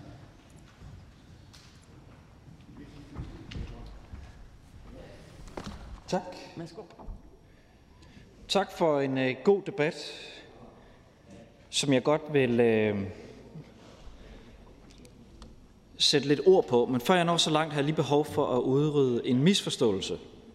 Jeg synes, øh, at det er blevet sagt øh, mere end en gang, eller i hvert fald insinueret, at den administration, Udlændingestyrelsen har dags dato af familiesamføringsreglerne, skulle være i strid med den danske udlændingelov. Så lad mig bare lige uddybe, øh, hvad det helt lavpraktisk er, der foregår. Så vi har en paragraf i udlændingeloven, som hedder, at hvis man har midlertidig beskyttelsesstatus, skal man vente tre år. Der står stadigvæk i udlændingeloven et tretal, og det bliver der ved med at stå, indtil Folketinget har besluttet, at der skal stå noget andet end et tretal. Så det betyder, at man kan ikke få opholdstilladelse efter den paragraf, med mindre man har været her i tre år. Punktum. Det giver sig selv. Så har vi en anden paragraf i udlændingeloven, som jeg nævnte i min tale, der hedder paragraf 9c, som er et slags fejeblad, som er den, opholds, øh, den paragraf, man kan få en opholdstilladelse på, hvis konventionerne tilsiger, at man skal have en opholdstilladelse, men der ikke er andre steder i loven, at man kan få en opholdstilladelse. Så det vil sige, at de mennesker, som har en midlertidig opholdstilladelse, som har været her i mere end to år, men mindre end tre år, de kan nu, hvis de lever op til de øvrige betingelser, få det, man kalder en paragraf 9c opholdstilladelse. Så der bliver ikke administreret i strid med udlændingeloven. Hvis ikke vi havde haft det her fejeblad, altså det her 9c, så ville vi være nødt til at stille sagerne i bero, indtil Folketinget havde vedtaget en øh, ny paragraf, som man ville kunne tildele opholdstilladelse på baggrund af. Det jeg så siger øh, og har meddelt, det er, at regeringen kommer til at fremsætte et lovforslag, som bringer udlændingeloven i overensstemmelse med den dom, der er afsagt. Og der er vores bud, at man skal gå fra tre til to år. Og der kan man jo gå alle steder hen. Man kan også gå ned til halvandet år. Man kan finde på mange ting, og det kan vi jo have en helt normal politisk forhandling af i Folketinget, som vi har øh, over 100 gange om året med høringsperioder, udvalgsbehandling og første, anden, tredje behandling, alting. Så i forhold til debatten, Øh, der har også været lidt diskussion om det var relevant eller ej at have den her debat. Jeg vil godt sige, at jeg synes, det har været en relevant debat, og mange af de spørgsmål, der er blevet stillet, har jeg også selv stillet undervejs i forløbet. Øh, jeg tror bare, vi skal huske på én ting, før vi maler fanden på væggen. Østrig har nu over 20.000 asylansøgere i år. De er 9 millioner indbyggere. Vi er knap 6 millioner. De har mange, mange, mange flere, end vi har. De ligger på den typiske Balkanrute, øh, hvor vi også modtager mange asylansøgere. Vi ser slet ikke de samme stigninger i vores asyltal i Danmark, og det gør vi ikke, fordi vi har ført en rigtig udlændingepolitik i efterhånden nogle år. Det skal vi selvfølgelig holde fast i. Det er derfor, vi har historisk lave asyltal. Det er historisk lavt. Det betyder, færre skal have en almen bolig i danske kommuner, færre praktiserende læger skal have en en ny borger, de skal tage øh, hensyn til, færre skoler skal integrere nye børn, det danske samfund skal løfte en mindre integrationsopgave.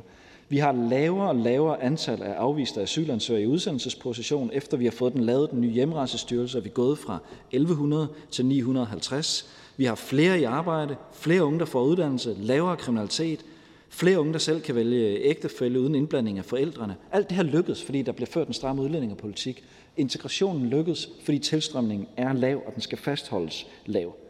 Jeg tror så, en af årsagerne til, at meget af det her det lykkedes, og en af årsagerne til, at det lykkedes Danmark at have en stram udlændingepolitik, det er fordi, vi har en konstant diskussion om det. Også en konstant diskussion om de domme, der falder, for hele tiden at finde den bedste lovgivning. Og det kræver, at vi bider lovgivningen i haserne, at vi bider ministeren i haserne, at vi bider hinanden i haserne, at vi konstant holder os op på dupperne og sørger for, at vi finder Øh, en lovgivning, som fastholder en stram udlændingepolitik. Og også af den grund vil jeg godt sige tak for debatten. Jeg tror, det er nødvendigt og vigtigt, at vi hele tiden mødes og diskuterer og kommer ud i hjørnerne af, hvad der foregår på udlændingområdet. Tak for det. Øh, der er øh, fire øh, indtegnede korte bemærkninger, og vi har syv minutter tilbage af hasteforspørgselen. Så øh, hvis... Øh, hvis medlemmerne vil give plads til, at så mange som muligt af kollegerne de, øh, kan få plads til deres spørgsmål, så gør det gerne så kort som overhovedet muligt. Værsgo, den første Markus Knudt. Tak. Ministeren har jo mødt massiv kritik fra de blå partier i øh, minus kristendemokraterne i, øh, i, i, i det her spørgsmål. Og et helt centralt punkt har jo været, at ministeren ikke har kaldt de partier bag de nuværende treårsregler over til en diskussion om, hvad man kan gøre, inden man bare meldte de facto ud, at man går fra, fra tre til to år. Vil ministeren i det mindste lytte til den opfordring, vi kommer med fra, fra de blå partier, om at skrotte det forslag med de 2 år og så kalde partierne over til en diskussion? Det kan være, at man lander samme sted, det kan også være, at man ikke gør. Eller er det sådan, ministeren vil fastholde, at man fremsætter det lovforslag, og så må vi så bare tage debatten i, i salen i stedet for over i et forhandlingslokale? Ministeren? Øhm, jeg synes, der er to led af det her. Det ene er, at der er faldet en dom. Mit ansvar er at sørge for, at dansk forvaltning fungerer inden for rammerne af, af de regler, vi har tilsluttet os, herunder den europæiske menneskerettighedskonvention. Den beslutning mener jeg egentlig ikke kan diskuteres, for jeg kan heller ikke sætte det ned til halvandet år, fordi det vil være i strid med udlændingeloven. Det er nødt til at ligge lige præcis der, hvor øh, den europæiske menneskerettighedsdomstol har sagt, at det skal ligge. Det mener jeg egentlig ikke rigtig giver mening at diskutere. Det er en, det er en snæver faglig juridisk vurdering. Så er der det andet, hvad, hvad den politiske opfølgning på den dom bliver. Øh, der forbereder vi et lovforslag, og det vil vi meget gerne diskutere med, øh, ikke kun med blå side af salen, men med hele Folketinget. Der er jo ikke noget forlig eller nogen aftalekreds omkring familiesamføringsreglerne for flygtninge. Det er jo noget, der er vedtaget her i Folketinget. Det vil vi meget gerne diskutere med Folketinget. Øh, og, hvis det, og som jeg også sagde øh, tidligere i dag i debatten, at vi ser det ikke sådan, at der ikke må strammes op på udlændingeloven. Tværtimod så er der flere lovforslag på det lovprogram, der er lagt frem, som handler om at stramme op på udlændingeloven, og, og det, det er vi ikke tænkt os at lave om på. Tak. Og så er det fru Pernille Vermund. De mennesker, vi taler om her, de burde aldrig nogensinde have været i Danmark. Det er migranter, som har rejst gennem flere sikre lande for at komme hertil. Det er ikke flygtninge. Man er flygtning, når man kommer til det første sikre land. Derefter er de rejst videre. De er til og med rejst fra deres familier. Nu taler vi om, at de skal familiesammenføres. Og jeg tror ikke, der er nogen her, der er imod, at familier bliver familiesammenført, men vi er imod, at det sker i Danmark. Hvad er årsagen til, at de her mennesker, som er rejst gennem så mange sikre lande for at komme hertil, i dag er her og har fået asylstatus, at hvis de skal familiesammenføres, så skal det partout ske i Danmark. Altså, der må jo være et eller flere familiemedlemmer et andet sted, som man kan familiesammenføre dem med, der hvor de er. Har ministeren og regeringen overhovedet overvejet det? Minister?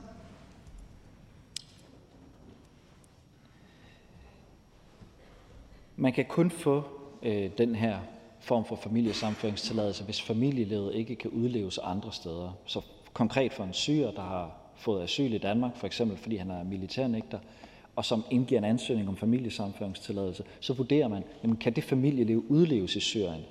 Og hvis konklusionen er, at det kan det ikke, fordi der er militærnægteren øh, i risiko for forfølgelse eller tortur, så konstaterer man, jamen så må familielivet leves i Danmark, og det er grundlaget for, at man kan etablere en familiesamføringstilladelse. Det er sådan øh, det juridiske svar.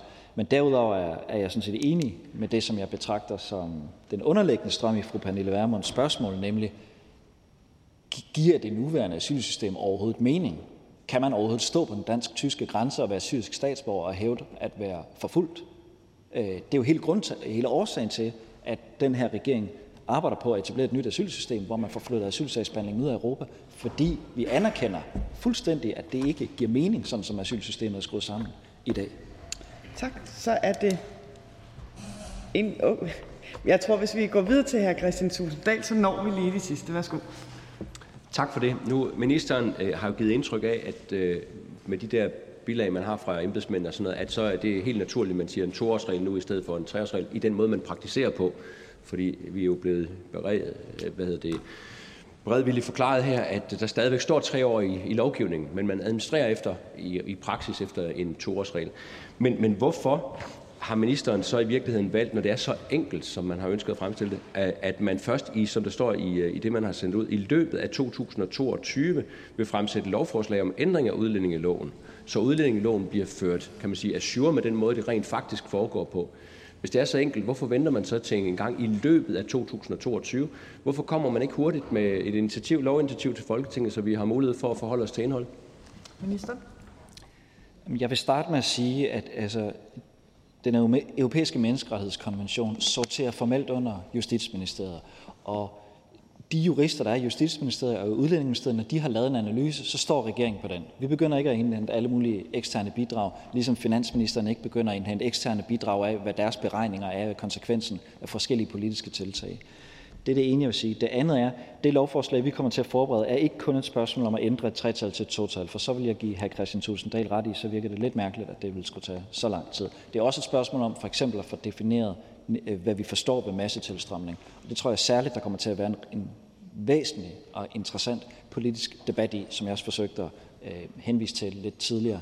Fordi som jeg ser det, hvis det, det handler om, det er proportionalitet, det er det, domstolen har forsøgt at finde, proportionalitet mellem det danske samfunds rimelige hensyn til integration på den ene side, og den enkelte persons ret til familieliv på den anden, så synes jeg jo, at vores, det danske samfunds hensyn til integration kan jo ikke kun knyttes op på det sidste år eller de sidste to års tilstrømning. Det bør da være interessant, hvordan de sidste mange års tilstrømning har været. Hvor langt jeg kan komme med det juridisk er jeg i tvivl om, men det er noget af det, jeg meget gerne vil diskutere politisk med alle Folketingets partier. Tak for det, og så kan vi lige øh, nå hr. Morten Messerschmidt for den sidste korte bemærkning. Jo, det var blot for at følge op på hr. Christian Thulesen Dahls øh, spørgsmål. Altså, ministeren er jo bekendt med, at ved at gøre det på den her forskudte måde, så forhindrer han Folketingets minoritet eller mindretal i at udløse en folkeafstemning. Det er jo en ret, vi normalt har. Øh, hvordan har ministeren det med, vi har jo trods alt alle sammen skrevet under på at ville overholde grundloven, at vælge en procedure, hvor man bevidst forhindrer et mindretal i Folketinget i at forsøge at få vælgerne til at blokere det her, som ministeren har, har, har gang i, altså en grundlovssikret rettighed? Minister? Det forstår jeg simpelthen ikke. Altså den, den grundlovssikrede rettighed, som ja, står i grundloven, vi alle sammen kan hive ud under vores skuffer, den er der jo ikke, øh, den er jo ikke forhindret. Den, den har Folketingets medlemmer der altid ret til. Hr. Morten Messersmith kan det i gang sætte en underskriftsindsamling i dag, og se, om man kan samle det flertal af Folketinget, så udløser det jo. Sådan er det jo altid. Hr. Morten Messerschmidt får lige lov at uddybe spørgsmålet med den sidste kort bemærkning. Det er, ikke, det er ikke sådan, minister. Altså, paragraf 42 i grundloven siger, at en tredjedel af Folketingets medlemmer kan få et lovforslag, der måtte være vedtaget et flertal, udskudt til efter vælgerne er hørt ved en folkeafstemning. Men det kræver selvfølgelig, at regeringen så fremsætter et lovforslag forud for, at man begynder at administrere efter det. Og det, jeg forstår, regeringen gør her, det er, at man begynder at administrere efter en ny praksis, hvorefter man så efterfølgende får et lovforslag igennem.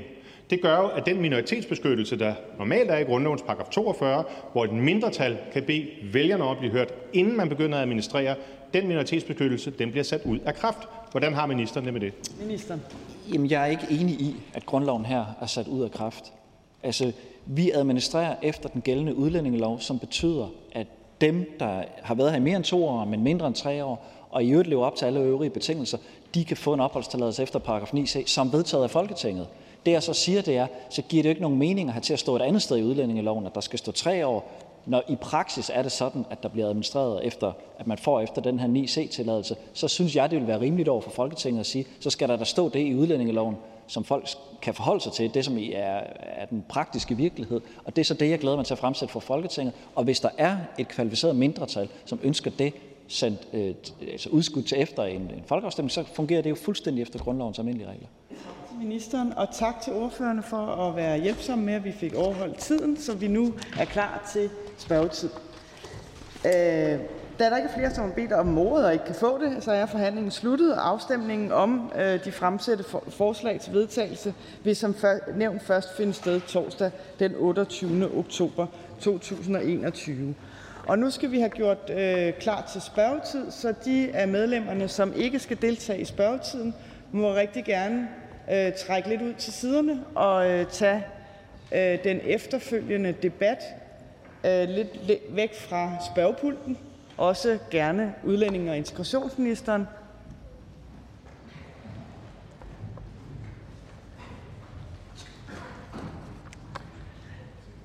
Det næste punkt på dagsordenen er besvarelse af oversendte spørgsmål til øh, ministerne. Øh, og det første spørgsmål er til justitsministeren, og det er stillet af hr. Per Larsen fra det konservative Folkeparti. Og værsgo at læse spørgsmålet højt. Ja, tak for det, formand, og tak til justitsministeren for at komme her og svare på spørgsmålet. Spørgsmålet lyder i al sin enkelhed. Er ministeren enig i, at det aldrig kan være legitimt, at en regering fortsætter en praksis, som den ved er ulovlig? Og jeg spørger selvfølgelig i generelle vendinger.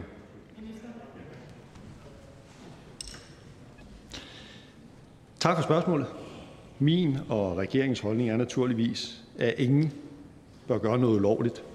Det tænker jeg selv sagt også, at spørgeren er enig i, da han jo også er medlem af vores lovgivende forsamling. Spørgeren? Ja, tak. Så er jeg nødt til at prøve at spørge, hvilke konsekvenser mener justitsministeren, det skal have, hvis en til enhver tid siden regering bryder grundlovens intentioner om, at der skal være lovhimmel for de ting, regeringen iværksætter? Det er sådan et spørgsmål, hvor man ikke kan lade være med at tænke, givet hvad den offentlige debat i øvrigt indeholder, at der er indlagt sådan en præmis i spørgsmålet, som bliver lidt ala, øh, er du holdt op med at slå din kone? Spørgen? Okay. Øhm, så er jeg nødt til at spørge, om justitsministeren kan nævne en gyldig grund til, at den siddende regering tilsidesætter grundloven. Minister? Jeg, altså, det bliver lidt en cirkelslutning, ikke? fordi de grunde, der er til at fravige lovgivning, gør jo lovgivning, om jeg så må sige, lov, eller fravielsen lovlig. Altså lad os nu tage et tænkt eksempel. Man må ikke øh, køre for stærkt. Men der kan jo godt være en nødretssituation, hvor man, fordi der er nødret, der er en, en, en, en konen skal føde, og man bliver nødt til at køre over for rødt øh, for at nå frem. Øh, er vi så i en situation, når man benytter sig af nødretten, at det, der ellers er ulovligt, det så bliver lovligt, eller, eller er det en ulovlighed, som så på grund af nødretten bliver lovlig? Så det kommer lidt an på konstruktionen. Ja, vi kommer lidt rundt, men altså, jeg kunne også øh, fristes til at spørge efter, øh, hvilken minister har i sidste ende ansvar, hvis en regering handler uden lovgrundlag? Og den siddende statsminister er viden om, at der ikke er lovgrundlag for den udførte handling. Minister? Det er jo nok, må man sige, på kanten af spørgsmålet, men øh, lad, lad det nu fare. Øh, ministerens ansvar er grundlæggende reguleret i ministeransvarlighedsloven. Tak for det. Der er ikke flere opfølgende spørgsmål, og vi går derfor videre til, vi siger tak til justitsministeren og tak til hr. Per Larsen fra det konservative Folkeparti, og fortsætter med fru Karina Adspil fra Dansk Folkeparti, som skal stille spørgsmål til social- og ældreministeren. Værsgo at læse spørgsmålet højt. Tak for det. Mener ministeren, at man kan være en god forælder efter de værdier, vi har i Danmark, hvis man er rejst til Syrien for at slutte sig til islamisk stat og bakke op om IS-værdier? Jeg vil gerne starte med at slå fast, at jeg mener, at mennesker, der er draget til Syrien for at gå i hellig krig for islamisk stat, har vendt Danmark og vores danske værdier ryggen. Det er uacceptabelt. Det er også helt uforståeligt, og endnu mere uforståeligt er det for mig, at man som forælder kan finde på at tage sine børn med til et farligt konfliktområde. Som forælder er en af de vigtigste opgaver at give sine børn omsorg og tryghed, at passe ordentligt på dem, sørge for, at de får deres basale behov opfyldt.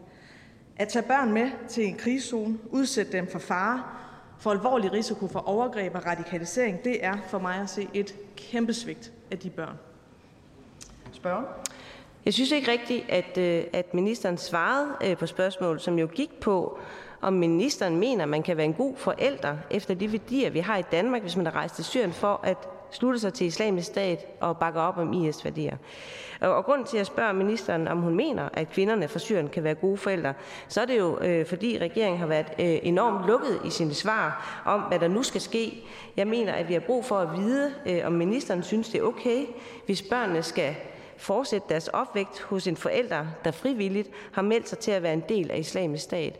Så jeg vil godt høre øh, omkring ministerens holdning til det her, om ministeren mener, man kan være en god forælder, og hvad der skal ske med børnene.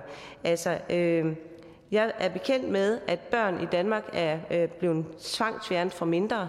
Er øh, det ministerens holdning, at de her børn skal tvangsfjernet? Er det ministerens holdning, at de her børn skal adopteres væk? Eller hvad tænker ministeren, at der skal ske med de børn, som nu er kommet tilbage til Danmark? Jamen, jeg synes egentlig, jeg gjorde øh, min holdning meget klar øh, i, i den indledende besvarelse. At tage børn med til en krigszone og udsætte dem for den fare, der er for overgreb, for radikalisering, øh, det er for mig at se et kæmpe svigt af de børn. Jeg mener ligesom resten af regeringen, at det er fuldstændig rigtigt, at møderne bliver stillet til ansvar for deres handlinger. Øh, som det jo har øh, fremgået af medierne, som jeg tror Dansk Folkepartis ordfører også har fulgt med i, øh, så er der, øh, for, for så vidt møderne angår, tale om konkrete straffesager, hvor møderne er tiltalt for overtrædelse af terrorbestemmelserne i straffelovens øh, paragraf 114e og 114j e, stykke 1. Og det er jo nu op til retssystemet at sørge for, at de får den straf, de skal have. Fru Karina Ja, men ministeren svarer jo stadigvæk ikke på spørgsmålet i forhold til, hvad skal der ske med de her børn. Nogle af de her børn, de er jo også øh, ældre, vil sige 14-15 år, øh, og kan jo være også yderst påvirket, øh, og kan måske også være radikaliseret i forhold til at være i det miljø. Så jeg vil godt høre ministeren, er det ministerens holdning, at de her børn de skal anbringes uden for hjemmet øh, og have nogle andre værdier, eller at de skal øh, bortadopteres? Eller hvad er ministerens holdning omkring det her, hvad der skal ske med børnene efterfølgende? Minister. De her børn de har været udsat for så uendeligt meget øh, kæmpe svigt fra deres øh, forældres side i en opvækst øh, i nogle rammer, som øh, er uhyrlige at forestille sig. Derfor er det også helt centralt for mig, at de her børn nu får den hjælp, de har brug for. Hvorvidt øh, det er den ene eller den anden indsats for de her børn, det er og bliver op til de konkrete kommuner, der har ansvaret øh, for børnene. Det er ikke og skal heller ikke være os politikere, der her i en debat i Folketingssalen træffer beslutninger i konkrete børnesager. Det, det tror jeg faktisk også, ordføreren er enig øh, med mig, øh, med mig i. Og så har vi jo PUT og andre relevante myndigheder til at tage stilling til spørgsmålet om radikalisering, terrortrussel, hvis det er det, ordføreren spørger ind til. Spørger? Jamen, skal jeg forstå ministerens svar at øh, det er ministerens holdning, at de her børn, afhængig af hvordan de her retssager går, ikke kan være eller bo hjemme hos deres mødre. Nu ved vi ikke, hvordan det kommer til at gå i forhold til de her retssager, men, men mener ministeren, at de her børn de skal anbringes uden for hjemmet? Er det ministerens holdning? Øh, og hvad mener ministeren, der skal ske med de her børn? Skal de i et andet miljø i forhold til det, øh, de har været? Altså i forhold til øh, at sikre, øh, at de vokser op med, med danske værdier? Øh, eller hvad tænker ministeren egentlig, der skal ske med de børn, der er hentet hjem? Jamen, jeg mener som sagt, at vi har at gøre med nogle børn, som er blevet øh, udsat for et uhyrligt svigt øh, af, øh, af øh, jo forældre, der har valgt øh, at vende, ikke bare vende øh, Danmark og vores danske værdier ryggen og drage til Syrien, de har valgt at tage deres børn med ind i så betændt et konfliktområde med den risiko, der er for overgreb, øh, med, med alt det, øh, som, øh, som, som det fører med sig. Øh, og derfor så er det vigtigste for mig lige nu, at børnene får ro at de får den helt nødvendige støtte og hjælp, at de har brug for. Og det er ikke også her på Christiansborg, der behandler de konkrete børnesager. Det er der fagfolk, der skal gøre. Tak for det. Spørgsmål er besvaret. Vi fortsætter med fru Karina Adsbøl fra Dansk Folkeparti, som skal stille spørgsmål til social- og ældreministeren. Værsgo. Tak. Ja, det kan jo så diskuteres, men jeg stiller et nyt spørgsmål, som øh, handler om noget andet. Mener ministeren, at det er rimeligt, at en borger ikke kan få sin BPA-hjælper med på sygehuset ved indlæggelse? Minister. Tak for spørgsmålet. Det overordnede øh, formål med servicelovens hjælpeordning er at skabe grundlag for fleksible hjælpeordninger, der tager udgangspunkt i borgernes selvbestemmelse, så borgerne kan fastholde eller opbygge et selvstændigt liv. Der ligger en fleksibilitet i ordningen, da hjælpen skal udmåles med det formål for øje, at borgerne skal have mulighed for at leve et selvstændigt liv, og ved de samme hjælpere udføre al hjælp i ordningen. Ved at borgeren selv kan ansætte sine hjælpere, som potentielt kan være ansat hos borgeren i flere år, så bliver der skabt en tryghed og en kvalitet i hjælpen, blandt andet fordi hjælperen opnår helt indgående kendskab til borgerens hjælpebehov. Servicelovens hjælpeordninger er helt særlige ordninger, da de blandt andet giver borgeren mulighed for selv at styre hjælpen. Når en borger med en hjælpeordning bliver indlagt, skal borgeren naturligvis have den nødvendige hjælp under indlæggelsen. Alt andet vil være øh, urimeligt. Nu ved jeg ikke, om det er en øh, konkret sag, ordføreren henviser til øh, med sit spørgsmål, men øh, jeg kan mere generelt sige, at det følger af princippet om sektoransvar, at det er sundhedssystemets ansvar, at borgeren tilbydes den rette behandling og hjælp under indlæggelse. Det betyder blandt andet, at det er regionerne, der har ansvar for at stille det nødvendige personale til rådighed ved indlæggelse og behandling med videre på et sygehus. Der kan dog øh, være særlige behov hos borgeren, eksempelvis omkring kommunikation, som kan nødvendiggøre, at det hjælperteam, som er omkring borgeren i det daglige, også kan yde støtte til borgeren under indlæggelsen. Kommunen skal derfor altid i den enkelte hjælperordning vurdere, om det vil være mest hensigtsmæssigt at beholde hjælperne under eksempelvis indlæggelse, så borgeren efter endt indlæggelse fortsat har de fagligt nødvendige og kvalificerede hjælpere. Den her problemstilling om øh, udfordringer ved at tage hjælper med under indlæggelse eller behandling på sygehus er en af de problemstillinger, som ministeriet øh, har set på i sit interne arbejde, og som jeg vil indkalde til drøftelse omkring snarest. Spørgen? Jeg vil gerne øh, glæde mig over, at øh, ministeren øh, vil indkalde til drøftelser. Jeg håber også, at det indebærer, at vi i Blå Blok kommer med som en del af de drøftelser. Fordi Netop vil jeg spørge ministeren, om ministeren har set de TV2-udsendelser Nødråb for sygehuset, For så vil jeg jo gerne høre ministeren, om hun lyset af de udsendelser tror, at sundhedspersonalet altid har tid nok til at give en borger med handicap den praktiske hjælp, vedkommende har brug for. Og faktum er, at øh, det er en udfordring. Øh, der har været skrevet flere gange om det, øh, og handicaporganisationerne er også meget opmærksom på det her. Netop, at øh, man faktisk ikke har krav på at få sin hjælper med på sygehuset, netop på grund af sektoransvarsprincippet. Og meget bekendt, så ligger der også en, en principafgørelse fra Ankestyrelsen øh, på den her øh, baggrund. Så jeg vil høre øh, ministeren, om ministeren vil være med til at ændre lovgivningen og sikre, at når man er handicappet og har en BPA-ordning, at den hjælper også kan følge med øh, under en indlæggelse, også set i lyset af øh, de udfordringer, øh, der generelt er i forhold til vores personale på sygehuset, øh, som jo ikke, øh, ja, kan man sige, som er hårdt presset i forvejen på tid, øh, og så at sikre, at man som borger kan få sin hjælper med, som både giver tryghed for borgeren, men selvfølgelig også skaber bedre rammer for borgeren, men også øh, til at afhjælpe øh, personale på, på sygehuset. Så er det øh, en lovændring, ministeren vil være med til øh, at sikre, øh, eller hvad er ministeren kommet frem til i det her interne arbejde, der har været? Minister? Tak for, øh, tak for det. Øh, jamen først kan jeg sige, at jeg har ikke haft lejlighed til at se den omtalte øh, tv-udsendelse, så derfor har jeg også svært ved at, at knytte yderligere kommentarer til det. Det må jeg hellere lade være med at, at begive mig ud i. Jeg har ikke, øh, jeg har ikke set øh, udsendelsen her, og heller ikke øh, på anden måde stykke på dækning af den. Øh, altså øh, til det øh, spørgen så spørger ind til, så er det jo sådan, at øh, kommunerne øh, i dag kan vælge at fastsætte et serviceniveau, som giver mulighed for, at man kan medtage sin hjælper ved indlæggelse. Så det er ikke noget, der øh, kræver en lovændring, øh, at den mulighed forefindes. Spørgen? Jo, altså det, det mener jeg jo bestemt, at, at det er. Fordi jeg kan jo ikke forstå, at det skulle være et problem for borgeren at tage sin hjælper med. Fordi kommunen har jo visiteret borgeren til i den her BPA-ordning, og hjælperen er jo en, borgeren kender og stoler på. Og jeg vil bare spørge ministeren, om ministeren ikke tror, at det vil skabe mere tryghed øh, netop for øh, ja, vedkommende, som har brug for hjælp.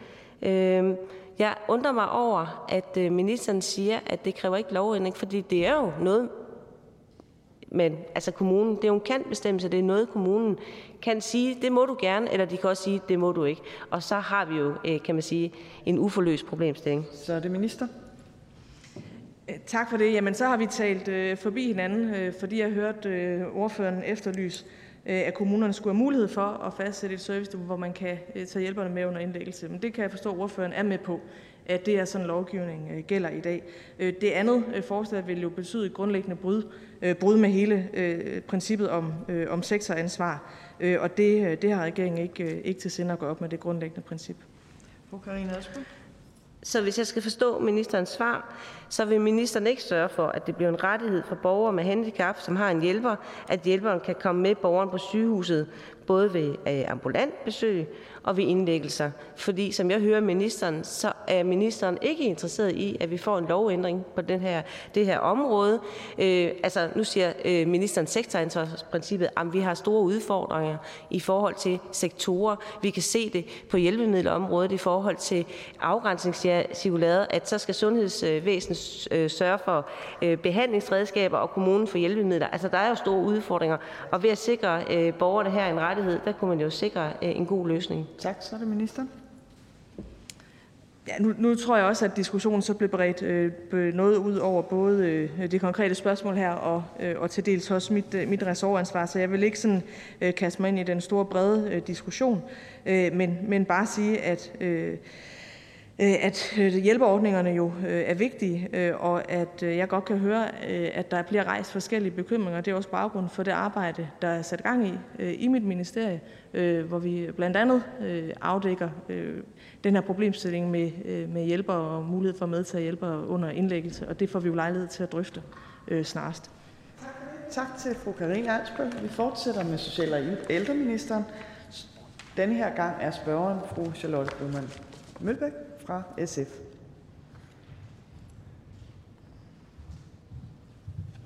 Og værsgo at starte med at læse spørgsmålet højt. Tak for det, formand. Mener ministeren, at indsættelse af hjemmehjælp om natten til borgere, der tidligere har fået bevilget hjælp om natten via en personlig hjælper i medfør af paragraf 96 i serviceloven, er et rimeligt tilbud, hvis det blandt andet betyder, at en borger skal ligge vågen en time til halvanden om natten og vente på hjælp til et toiletbesøg, når denne for eksempel skal tidligt op om morgenen og passe et erhvervsarbejde? Minister. Tak for, øh, tak for spørgsmålet. Det er øh, selvfølgelig ikke rimeligt, hvis en borger bliver øh, efterladt med udækket hjælpebehov, fordi øh, BPA efter servicelovens paragraf 96 øh, kombineres med anden hjælp efter serviceloven. Det virker øh, her, øh, måske ligesom øh, spørgerunden lige før, også til at være en konkret sag, ordføreren henviser til. En sag, jeg må sige, at jeg jo ikke kender i detaljer, Øh, og derfor også er svært ved at gå ind i. Men mere generelt kan jeg sige, at øh, det fremgår meget tydeligt af vejledningen på området, at udgangspunktet for udmåling af hjælp efter paragraf 96 normalt er, at udmålingen skal dække alle borgerens behov for personlig og praktisk hjælp, overvågning og ledsagelse.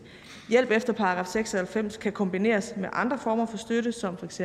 personlig og øh, øh, praktisk hjælp, omsorg og pleje, i det omfang borgeren ønsker det. Med andre ord så kan hjælp efter paragraf 96 alene kombineres med anden hjælp, f.eks. personlig og praktisk hjælp, hvis borgeren ønsker det. Det er jo et fast princip bag serviceloven, at borgeren altid skal have den hjælp, som efter en konkret og individuel vurdering modsvarer borgerens samlede hjælpebehov. Spørger? I sit svar vil ministeren jo ikke rigtig svare præcis på, hvad brugen af øh, hjemmehjælp om natten til BPA-brugerne. Og det giver mig så anledning til at spørge, hvad ministeren synes om, at en kommune i et brev til en borger, der tidligere har fået BPA-hjælp om natten, beder en borger planlægge sin toiletbesøg om natten, eller som alternativ vente en time på at få hjælp til at få rettet sin CPAP. Mener ministeren i så fald, at øh, borgerens behov er dækket? Minister. Uh, så er jeg fast i min taske. Øhm, ja, som, som jeg også sagde før, så er jeg ikke bekendt med den konkrete sag, og jeg kan jo heller ikke stå her og konkret sagsbehandle, men, øh, men som jeg sagde i min besvarelse, så øh, kan man øh, øh med en BPA efter servicelovens paragraf øh, 96 kombinere det med andre former for støtte, f.eks. praktisk pleje øh, og hjælp, som er det, jeg hører spørgerne her referere til, i det omfang, borgeren selv ønsker det.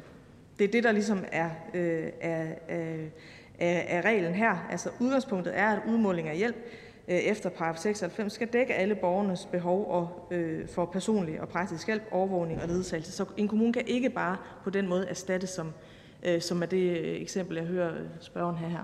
Spørgeren? Jamen, det er på sin vis positivt at høre fra ministerens side, fordi det er desværre det, der sker i virkeligheden med støtte fra Ankestyrelsen.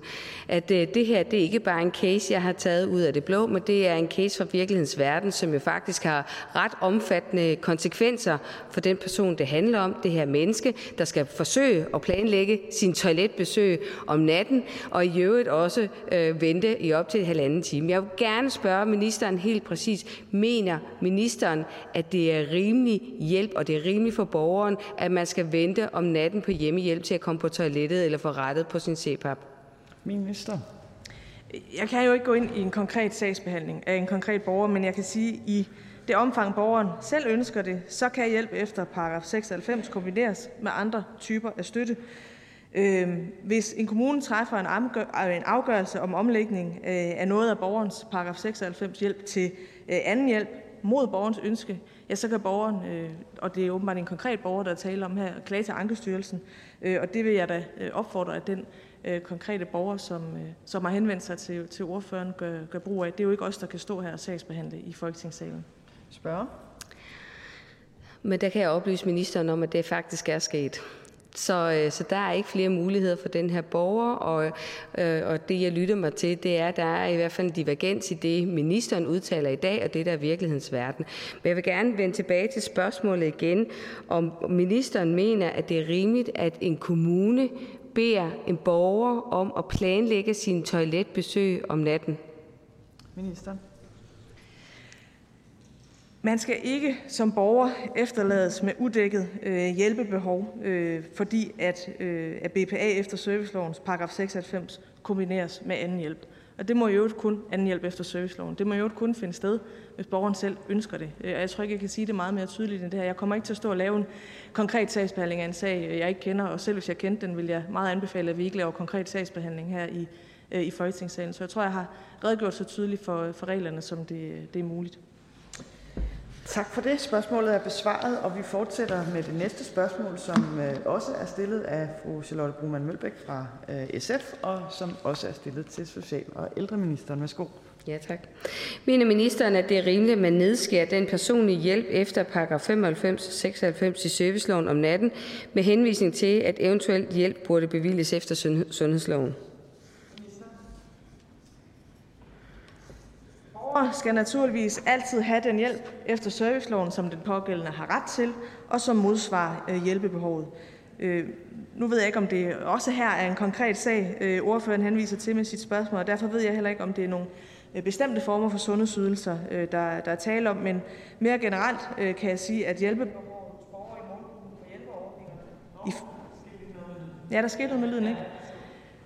At, øh, hvad hedder det, øh, at hjælpebehovet hos borgere i målgruppen for hjælpeordningerne ifølge lovgivningen også kan omfatte hjælp til øh, dagligdags ting af mere sundhedsrelateret karakter, som borgere øh, uden handicap normalt må forventes at kunne udføre selv, f.eks. at tage øh, piller eller øh, lave udstrækningsøvelser. Det gælder øh, allerede i dag, at hjælpebehovet hos borgere i målgruppen for hjælpeordningerne omfatter både større og mindre opgaver spredt øh, over hele døgnet.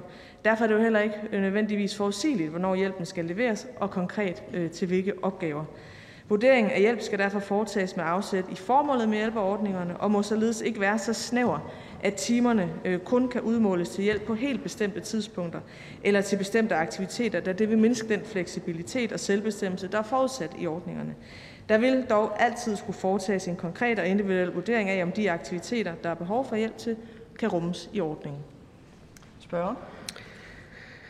Ja, tak for det. Og det er jeg jo sådan set i princippet enig i, men når man kigger ud i virkelighedens verden, så kan det godt være et noget anderledes øh, billede, man oplever som borger. Når man øh, har et, et betydeligt handicap, så er, er der tit rigtig mange øh, forskellige behov for hjælp og lovgivninger i spil. Og uagtet om det er den rigtige lovgivning, eller øh, om man kan slås omkring, man synes, at paragraferne øh, ikke hører rigtigt hjemme, så vil jeg gerne spørge ministeren, om ikke det kan give mening at sikre, at borgeren oplever en helhedsorienteret tilgang, uanset hvilken lovgivning man forsøger at, øh, at putte den her støtte ned under. At man jo blandt andet kan bruge en BPA, øh, selvom der kan være noget sundhedsrelateret, øh, frem for at finde huller i osten og se, hvor man kan, kan spare penge. Og, øh, og det er rigtigt, der findes mange forskellige konkrete sager, men det er jo ikke ualmindeligt. Det ved jeg også, at ministeren er, er bevidst om, at man ude i kommunerne forsøger at få den BPA BPA-ordning væk, eksempelvis om natten, som vi øh, lige har drøftet, og erstatter den eksempelvis med hjemmehjælp, og så henviser til sundhedslovgivning. Så derfor så spørger jeg igen ministeren, og velvidende, at det ikke er en konkret sag, vi snakker om, men er rent principiel karakter, om ikke det giver mening, at man laver en mere helhedsorienteret tilgang i den hjælp, borgeren skal have, i stedet for at lave den så fragmenteret. Minister? Øh, jamen, øh, jeg vil gerne starte med at sige, at, øh, at jeg er bekendt med, at der øh, kan være problemstillinger med mindre ydelser, øh, som, øh, som grænser op til sundhedsområdet. Øh, øh jeg nævnte selv to her som eksempler. Det at tage piller, eller det at lave udstrækningsøvelser. Øh, øh, og at, øh, at der nogle steder er en oplevelse af, at det bliver defineret som sundhedsydelser, der kun øh, må leveres til sundhedspersonale, øh, og at der så sker en modregning. Det er jo øh, kendt problemstilling, som blandt andet BPA-netværket har, øh, har rejst. Det er de handicaporganisationer, det ved spørgeren godt, som har, øh, som har mange medlemmer med hjælpeordninger. Og derfor er det jo også en af de problemstillinger, som er medtaget i det interne arbejde, øh, ministeriet har lavet. Tak, spørger. Nogle gange kan man godt have lidt en oplevelse af, at eksempelvis sektoransvarlighedsprincippet kan gå hen og blive et ansvarsfralæggelsesprincip. Og øh, det er lige præcis det, jeg gerne vil have fokus på i dag, og også gerne vil have nogle svar fra ministeren i dag på, hvad er det, vi kan gøre for at sikre, at de her borgere ikke ender som en lus imellem to negle og får en hjælp, som er totalt urimelig, og virkeligheden kommer til at betyde, at den ikke kan hænge sammen og skal have et rand af mange forskellige personer i sit hjem og i sit liv? Ministeren. Øh, jamen helt grundlæggende, øh, så synes jeg, at vi skylder som samfund at, øh, at gøre, hvad vi kan øh, for at øh, sætte os i borgernes sted og tænke sig helhedsorienteret som muligt. Ganske ofte øh, jeg tror også, at, at man kan se, at, at det svarer sig. Altså, hvis vi taler om de her dagligdags øh, handlinger, som en borger uden handicap øh, vil kunne foretage, som at tage øh, sine piller og lave sine udstrækningsøvelser, øh, jamen så er det ydelser, som også er omfattet af BPA'en, og så giver det jo god mening, vil jeg mene, fra begge sider af bordet, øh, øh, at, at det selvfølgelig er omfattet af ordningen her. Tak. Så er det spørgen for det sidste opfølgende spørgsmål. Værsgo. Ja tak. Jeg vil høre, om øh, ministeren vil være med til at styrke lovgivningen, så vi sikrer os, at det bliver borgerens ret til en helhedsorienteret indsats i den hjælp, borgeren har behov for, frem for at det bliver primært øh, slagsmålene øh, mellem sektorer, mellem forskellige lovgivninger, der kommer til at styre slagets gang. Minister. Jeg ved ikke, hvad det er for en øh, konkret lovændring, som spørgeren øh, sigter til, og derfor er det jo også øh, øh umuligt øh, at sige ja eller nej øh, til den her. Øh, alt efter hvad det er for en lovændring, øh, vil det nu have forskellige konsekvenser og kræve forskellige finansiering, så, så det bliver svært at diskutere øh, øh, så overordnet. Øh, så, så hvis ordføreren har et, øh, et meget konkret øh, forslag til en lovændring, så skal ordføreren være velkommen til at, at rejse det, øh, og så kan vi jo øh, tage den derfra. Tak for det. Spørgsmålet er besvaret. Tak til social- og ældreministeren og til fru Charlotte øh, Broman Mølbæk. Det næste spørgsmål er til sundhedsministeren, og det er stillet af hr. Peder Velblund fra Enhedslisten. Værsgo at læse spørgsmålet højt. Tak for det. Vil ministeren kommentere artiklen Hvad andet forsøg på at ansætte en sygeplejerske mislykkes fra DR.dk den 5. oktober 2021, der beskriver, at 3.400 stillinger i løbet af fem måneder ikke kunne besættes med en kvalificeret sygeplejerske, og vil ministeren herunder redegøre for, hvorvidt han anerkender, at udfordringerne med rekruttering og fastholdelse har sammenhæng med sygeplejerskernes løn- og arbejdsvilkår? Ja, det vil jeg meget gerne. Vi ved, at øh, personalet har løbet meget hurtigt i en lang periode, og det stopper jo ikke de kommende måneder, det ved vi alle sammen også. Og jeg anerkender fuldt ud, at rekrutteringssituationen, både rekruttering og fastholdelsessituationen, altså at man kan blive ved med at, at, at, at fastholde medarbejdere, i vores sundhedsvæsen, det er en vanskelig øh, situation. De seneste tal, vi har fra Styrelsen for Arbejdsmarked og Rekruttering, taler sit tydelige sprog. Tallene viser, at næsten halvdelen af jobopslagene til sygeplejersker i regionerne fra foråret ikke er blevet besat efter tre måneder. Og jeg vil her i mit svar ikke gå ind i fremtidige lønforhold, men kan henvise til Lønstrukturkommissionen, som er forankret i Beskæftigelsesministeriet. Men der kan være mange årsager til de ubesatte sygeplejerstillinger i øh, regionerne i foråret. I perioden marts til juni 2021 var der måned for måned mellem 300 og 500 tilmeldte ledige sygeplejersker. Det viser tal fra sygeplejerskernes A-kasse. I de tilsvarende måneder sidste år var der mellem 700 og 800 ledige sygeplejersker. Så der er altså meget få ledige sygeplejersker, og endnu færre i år, end der var sidste år. En anden forklaring kan være, at det er blevet gjort muligt for regionerne at ansætte flere sygeplejersker med en varig ekstraordinær bevilling på 600 millioner kroner. Det er jo et godt initiativ. Antallet af sygeplejersker efterfølgende har været stigende. De seneste tal fra før konflikten tyder på, at vi var på vej mod målet, og samtidig er antallet af optagende på sygeplejerskeuddannelsen steget fra 3.800 i 2017 til 4.100 her i år. Så det er et resultat af, at antallet af pladser på sygeplejerskeuddannelserne er øget i de seneste år. Og hvis man laver fremskrivninger, det er jo vores arbejde hele tiden at se på det, så har vist det sig, at antallet af beskæftigede sygeplejersker vil stige med ca. 3.700 frem mod 2025, vel at mærke, hvis vi kan få dem til at have lyst til at arbejde i vores øh, sundhedsvæsen. Og det er præcis det, som vores, øh, synes jeg, vores fælles arbejde må gå ud på. Tak. Tak, spørger. Ja, tak, og tak for svaret. Altså, jeg er sådan set glad for, at ministeren selv øh, nævner undersøgelsen fra, fra STAR, Øh, hvor det jo har vist at 47 procent af rekrutteringen af sygeplejerskerne ikke har, har ført til et resultat.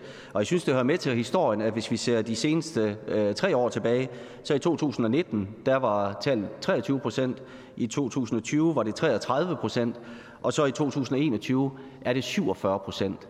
Og det tegner jo altså på, at der er en meget uheldig og bekymrende udvikling, hvor det er, bliver sværere og sværere at rekruttere og fastholde de sygeplejersker, som er fuldstændig nødvendige for at sikre et velfungerende sundhedsvæsen. Vi ved også, at antallet af sygeplejersker, der søger væk fra faget, det er fordoblet på bare 8 måneder. Og det i sig selv tegner jo et bekymrende billede, og når man så spørger sygeplejerskerne efter, dem der overvejer at søge væk fra faget, hvorfor ønsker I at søge væk fra faget, ja, så svarer 56 procent af dem, at, de, at grunden til, at de, øh, de øh, ønsker at søge væk, det handler om lønforholdene. 43 procent angiver, at det handler om bedre arbejdsvilkår. Så hvis vi skal løse den her problemstilling, vil ministeren så anerkende, at det handler både om, at vi skal sikre både øh, bedre lønvilkår, men selvfølgelig også bedre arbejdsvilkår, men at løsrive det fuldstændig fra diskussionen om øh, løn og ansættelsesvilkår, det tror jeg vil være en, et eklatant svigt af vores sundhedsvæsen, hvis vi skal undgå den meget, meget alvorlige situation, det tyder på, vi står i øh, lige nu og her. Så vil ministeren anerkende, at øh, både arbejdsvilkår, men også øh, lønvilkår har en betydende øh, faktor, er en betydende faktor i forhold til at kunne fastholde og rekruttere det personale, vi er enige om, vi har brug for i sundhedsvæsenet. Minister? Ja, men de tal, som øh, hr. Peter Velblom nævner her, dem her ingen grund til at betvivle det. Jeg, også, jeg har heller ikke bekendt med, at der skulle være udfordringer med, med den måde, man har indsamlet data på. Man har jo spurgt, som jeg forstår det, sygeplejerskerne selv, så det går jeg ud fra, at det, det kan man sagtens øh, lægge til grund. Det, jeg kan fokusere på, det er selvfølgelig det, som vedrører sundhedsloven, og dermed, det er jo dermed også øh, på mange stræk i hvert fald, øh, øh, hvordan arbejdet er tilrettelagt, i hvert fald, øh, hvordan det er hvordan strukturerne bag organiseringen er. Og der kan man bare konstatere, at de strukturer har ikke været gode nok, og det er en stor del af det. Den grund til, at vi, jeg glæder mig til at lave en sundhedsaftale med Folketinget. Ja. Men nu, men nu står sundhedsministeren her jo i dag netop som sundhedsminister, øh, og jeg er med på, at øh, hele spørgsmålet omkring lønstrukturkomiteen ligger et andet sted.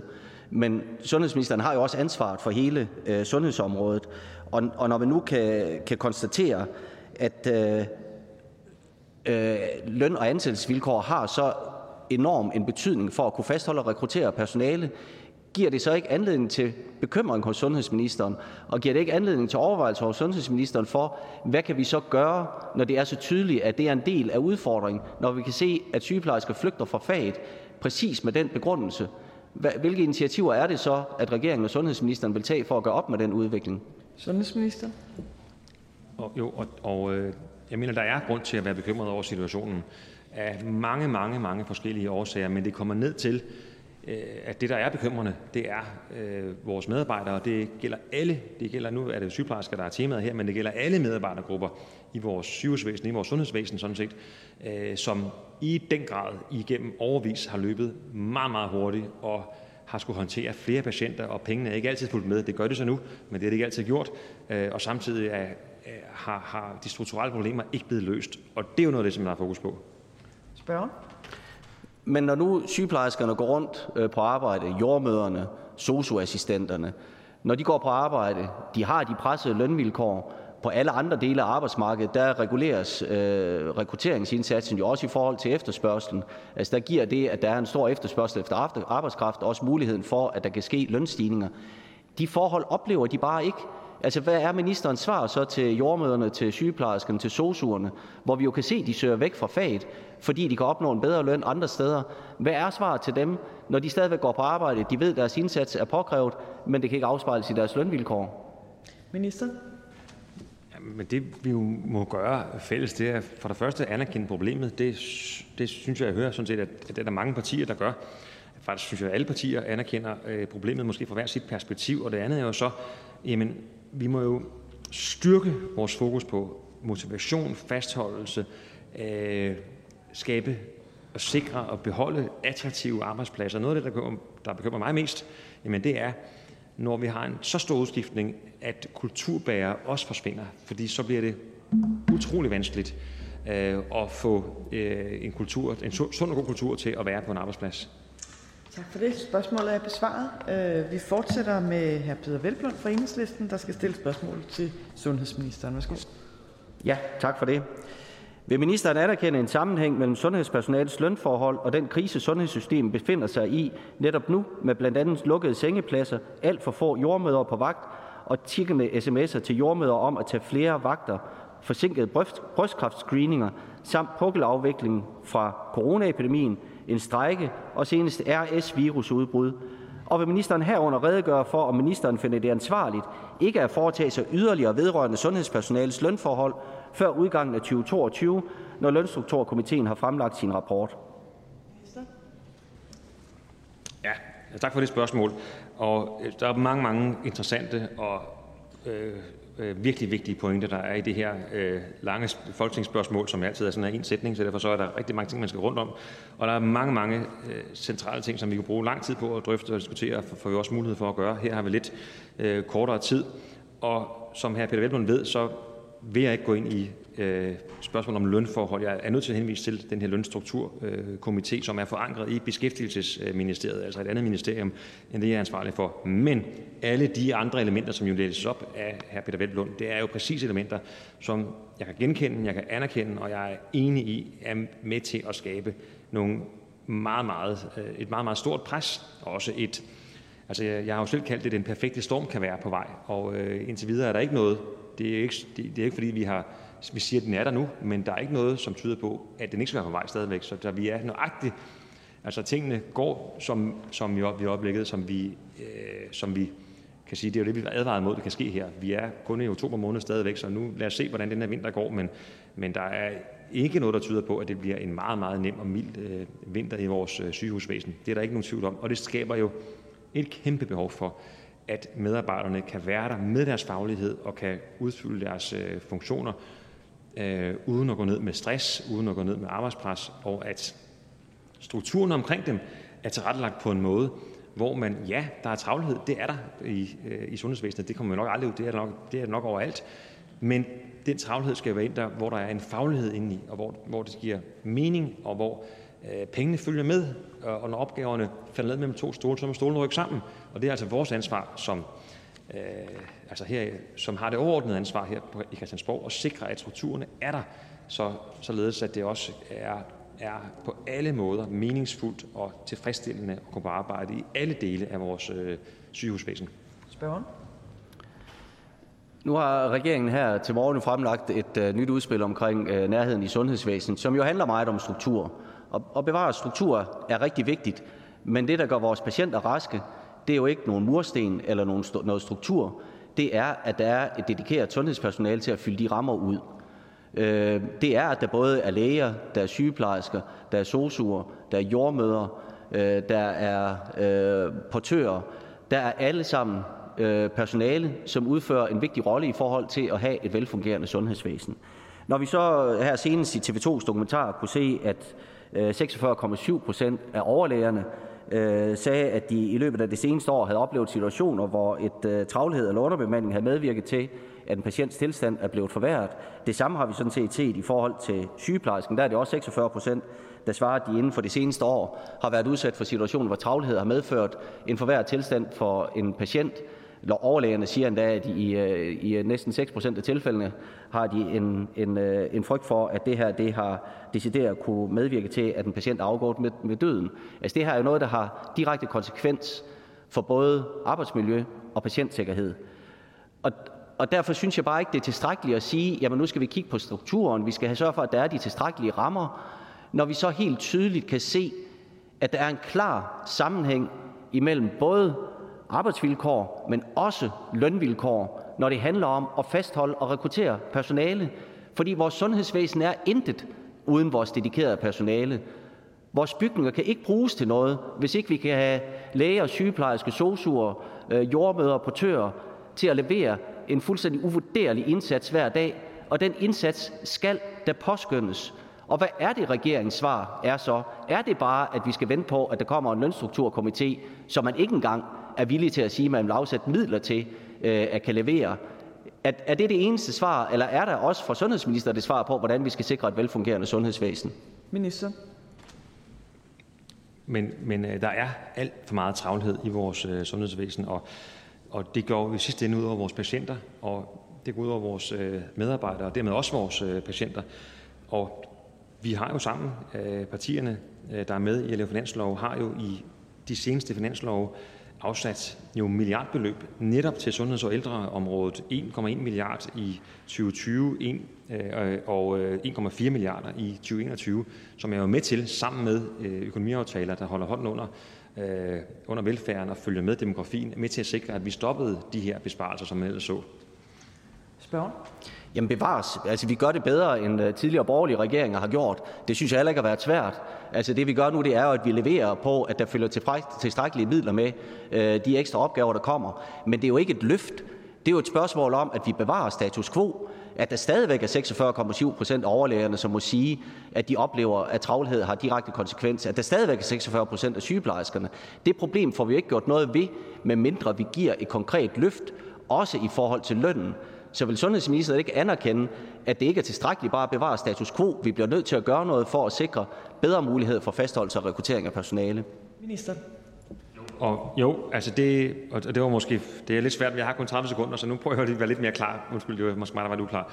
Altså de årlige økonomiaftaler, vi laver med regioner og kommuner, der sikrer vi, at der er penge, der følger med, når der bliver flere. Det kan være flere ældre, flere kroniske patienter, flere børn, øh, hvad det kan være, som altså presser udgifterne. Det har den her regering sikret, det vil vi stemme igennem med en velfærdslov. Jeg håber på flertal for det. Ved siden af det har vi jo sammen med finanslovspartierne ud over det løftet med de her 1,1 milliard, 1,4 milliarder kroner i finanslovene. Så det er ikke kun status quo. Det er sådan set et ekstra løft ud over det løft, der er drevet af demografien. Spørger? Ja, altså vi har jo givet, lidt til, vi har givet et, et betragteligt løft både til, til psykiatrien og til ældreområdet øh, i finanslovene øh, sidste år og forrige år. Men det ender jo ikke på det grundlæggende problem i forhold til hele sundhedsvæsenet. Altså når vi kan se de tal, vi kan se fra start, vi kan høre meldingerne fra sygeplejerskerne, fra overlægerne øh, om den overbelastning, der er, den løses jo ikke, med mindre vi også går ind og kigger på lønvilkår. Og det er derfor spørgsmålet er, er, er svar til de, øh, til de sosuer, til de øh, jordmøder, til de øh, sygeplejersker, der er ude i sundhedsvæsenet, at de må væbne sig med tålmodighed. De må leve under de her pressede vilkår, indtil der muligvis kommer en løsning, når lønstrukturkomiteen kommer med deres afrapportering øh, i slutningen af næste år. Minister?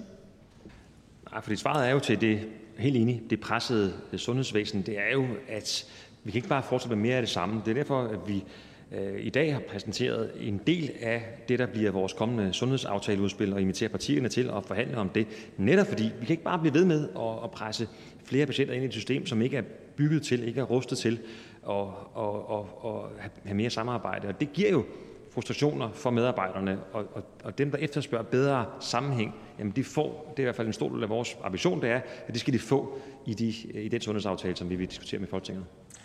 Tak for det. Tak til sundhedsministeren, og tak til hr. Peder Hvelplund. Spørgsmålet er besvaret. Og det næste spørgsmål er til transportministeren, stillet af hr. Rasmus Jarlov fra Det Konservative Folkeparti. Værsgo at læse spørgsmålet højt. Tak for det. Kan transportministeren oplyse, om det er muligt for staten eller kommunerne at give beboere erstatning for støjgener i forbindelse med byggeriet af letbanen i Københavns omegn, og vil ministeren oplyse, om regeringen enten er villig til at tildele erstatning eller indstillet på at ændre reglerne, så det bliver muligt at yde erstatning? Minister? Tak for spørgsmålet, som øh, har en karakter, hvor nogle af svarene godt kan betyde, at der muligvis er brug for at uddybe dem, skal jeg lige øh, skynde mig at sige, og derfor øh, skal jeg også bare tilbyde øh, Rasmus Lagerlov, at hvis der er et behov for det, er man også velkommen til at komme over til mig, og eventuelt kan vi tage et kaffemøde om det. Som jeg har forstået det, er baggrunden for spørgsmålet øh, nogle konkrete arbejder øh, i Lyngby-Torbæk Kommune, øh, og der kan jeg forstå, at man øh, fra Lyngby-Torbæk Forsyning aktuelt gennemfører en række ledningsoplægninger på Budingevej øh, i kommunen. Forsyningsselskabets øh, ledningsoplægninger er øh, efter min øh, forståelse, sådan som det er blevet oplyst mig, forsinket, og øh, det er sådan, at så frem disse forsinkelser ikke håndteres, så vil det kunne påvirke letbanens tidsplan negativt, selvom det ikke har noget, selvom det ikke er letbanens anlægsarbejder. Og derfor, som det er oplyst mig, har kommunen øh, til synligheden politisk godkendt, at forsyningsselskabet kan gennemføre ledningsoplægningerne uden for normal arbejdstid. Altså blandt andet helt frem til kl. 22 på hverdag, og også øh, fra 7 til 14 øh, i weekenden om lørdagen. Og det er altså uden for det, man kalder normal arbejdstid. I midlertid er det også sådan, at man samtidig har letbaneprojektarbejder øh, i Lyngby-Torbæk Kommune, og det kan være med til det at give lidt forvirring, fordi for borgeren kan det jo godt være svært at se, hvornår det er ledningsarbejder, og hvornår det er letbanearbejder. Som det oplyst mig, så foregår letbanearbejderne imidlertid inden for almindelig arbejdstid, altså på hverdag mellem 7 og 18. Ledningsarbejderne de skal gennemføres, for, før letbaneprojektet kan i gang sættes øh, på, på samme lokalitet, og derfor så er det i udgangspunktet Miljøbeskyttelsesloven, der finder anvendelse øh, på, på de her øh, opgaver, og derfor er det også kommunen, som kan fastlægge de specifikke regler. Inden for, anlægs, inden for letbaneloven er der nogle muligheder for at fastsætte særlige regler øh, om forurening og støj øh, med videre, Øh, men det ligger altså ikke inden for det, der handler om ledningsarbejderne. Dermed bliver det også lidt kompliceret, og derfor vil jeg også bare gentage mit tilbud om, at jeg gerne uddyber det her nærmere, øh, fordi der er en, er en del teknik i det, for at sige det mildt. Tak for det svar. Øh, baggrunden for spørgsmålet er helt rigtigt, at der er en række beboere, blandt andet på Budingevej i Lyngby, hvor at letbanen kommer til at gå meget, meget tæt på deres øh, hoveddør, og øh, hvor de i øjeblikket er udsat for meget store støjscener, som øh, ødelægger deres hverdag, deres børns mulighed for at sove og koncentrere sig osv. Og Øh, Konservative er jo modstandere af letbanen som bekendt. Øh, vi har mange gange sagt til Socialdemokraterne, og det gælder stadigvæk, at hvis I måtte ønske at aflyse øh, letbanen, så vil vi meget gerne have det. Men det er ikke derfor, jeg er her i dag, fordi det ved jeg nok godt ikke kommer til at ske. Så havde man nok sagt ja til vores tilbud for meget længe siden. Men blot så det sagt endnu en gang. Men altså, jeg kunne godt tænke mig at høre ministerens holdning til, om om det er, ikke er rimeligt, at når fællesskabet øh, pålægger nogle mennesker så store gener, øh, at fællesskabet så også er med til at give dem en øh, erstatning øh, for det. Og øh, ja, simpelthen bare, om ikke ministeren mener, at de skal have nogle, nogle penge for, for de gener, de er udsat for. Minister. Ja, og, og der er det jo væsentligt, at når det handler om selve letbanearbejdet, så er der en bemyndigelse. Den er ikke øh, aktiveret, men der er en bemyndigelse i loven, som gør, at man kan Øh, Øh, træffe beslutninger om at øh, at kompensere.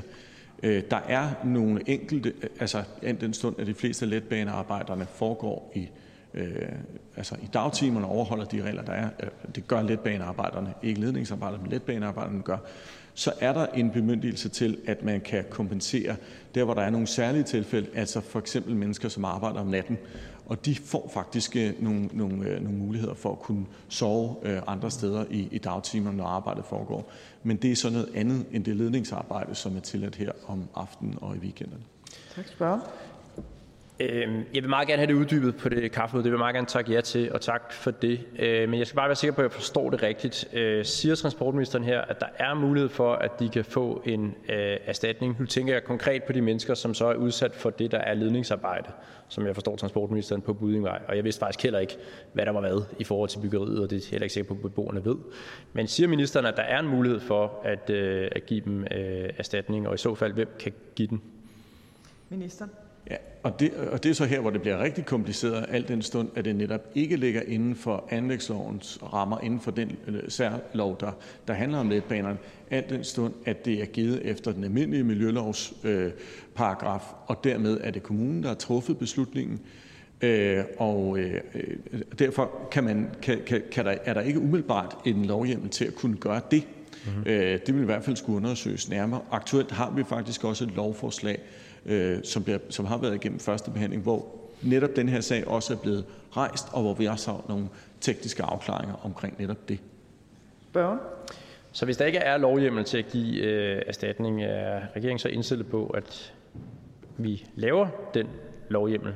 Øh, vi ændrer loven, så det bliver mulighed øh, for det. Fordi det fremstår jo altså helt urimeligt, at man skal være udsat for så store scener, som der er øh, tale om her, for et projekt, som jo ikke gavner den borger, det går ud over, men er noget, som fællesskabet øh, har besluttet at lave, øh, ved at der er flertal i Folketinget her, der vil gennemføre øh, letbanen. Altså er regeringen så ikke indstillet på, at så skal loven laves om, hvis ikke der er mulighed for at give dem en erstatning under nuværende lovgivning? Ministeren for det sidste svar. Ja, og, og det er jo så her, som sagt, at den komplicerende faktor er, at hvis det var letbanebyggeriet, der var det, der gjorde, at der blev arbejdet efter kl. 18 og i weekenden, øh, så var der øh, en, en bemyndigelse til at kunne gøre noget.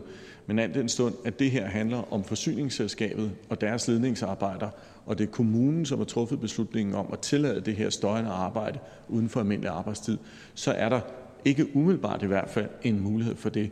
Men øh, som sagt vil jeg gerne øh, øh, altså afdække det nærmere, hvad er der af muligheder, og derfor, øh, som sagt, øh, så får vi også hurtigst muligt sat en, en kaffeaftale op, så jeg har i hvert fald noteret mig, at, at det er Jarlov interesseret i.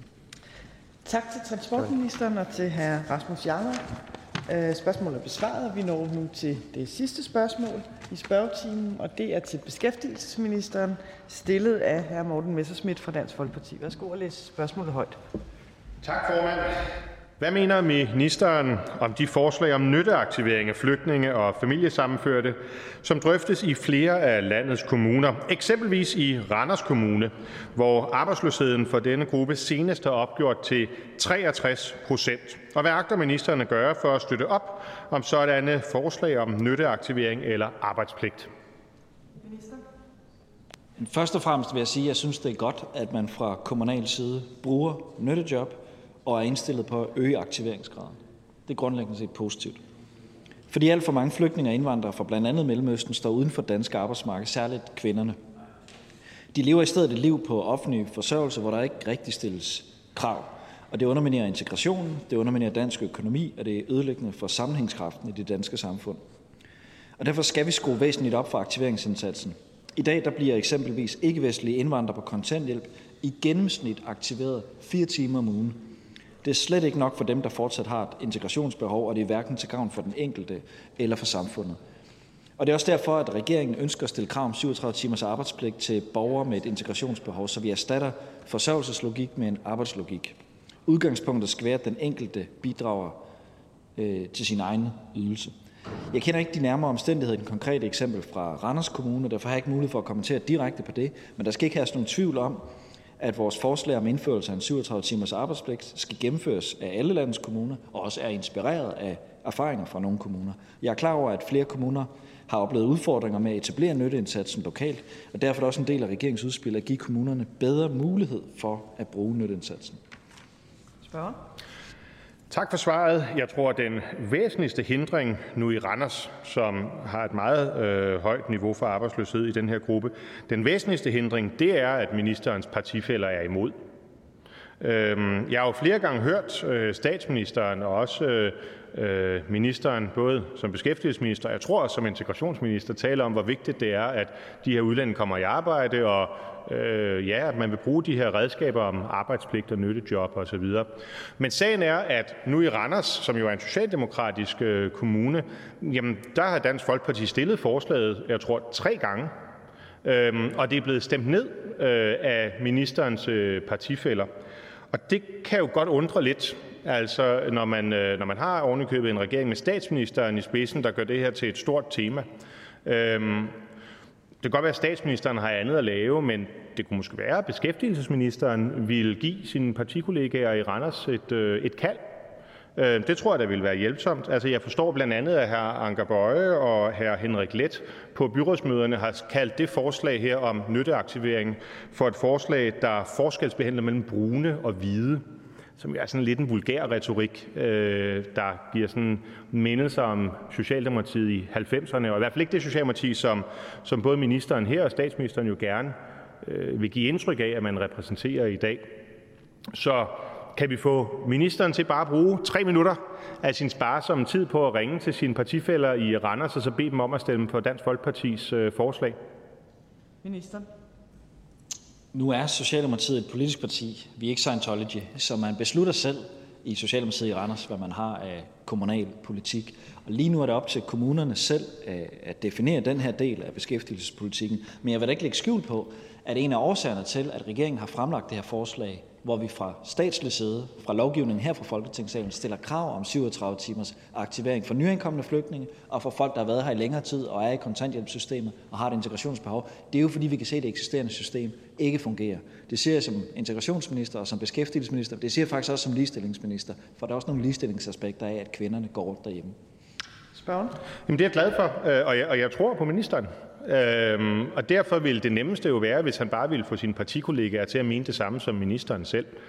Altså, det er jo en meget omstændig proces, hvis vi skal til at lovgive her for at få ministerens partikollegaer i Randers til at gøre det, ministeren gerne vil.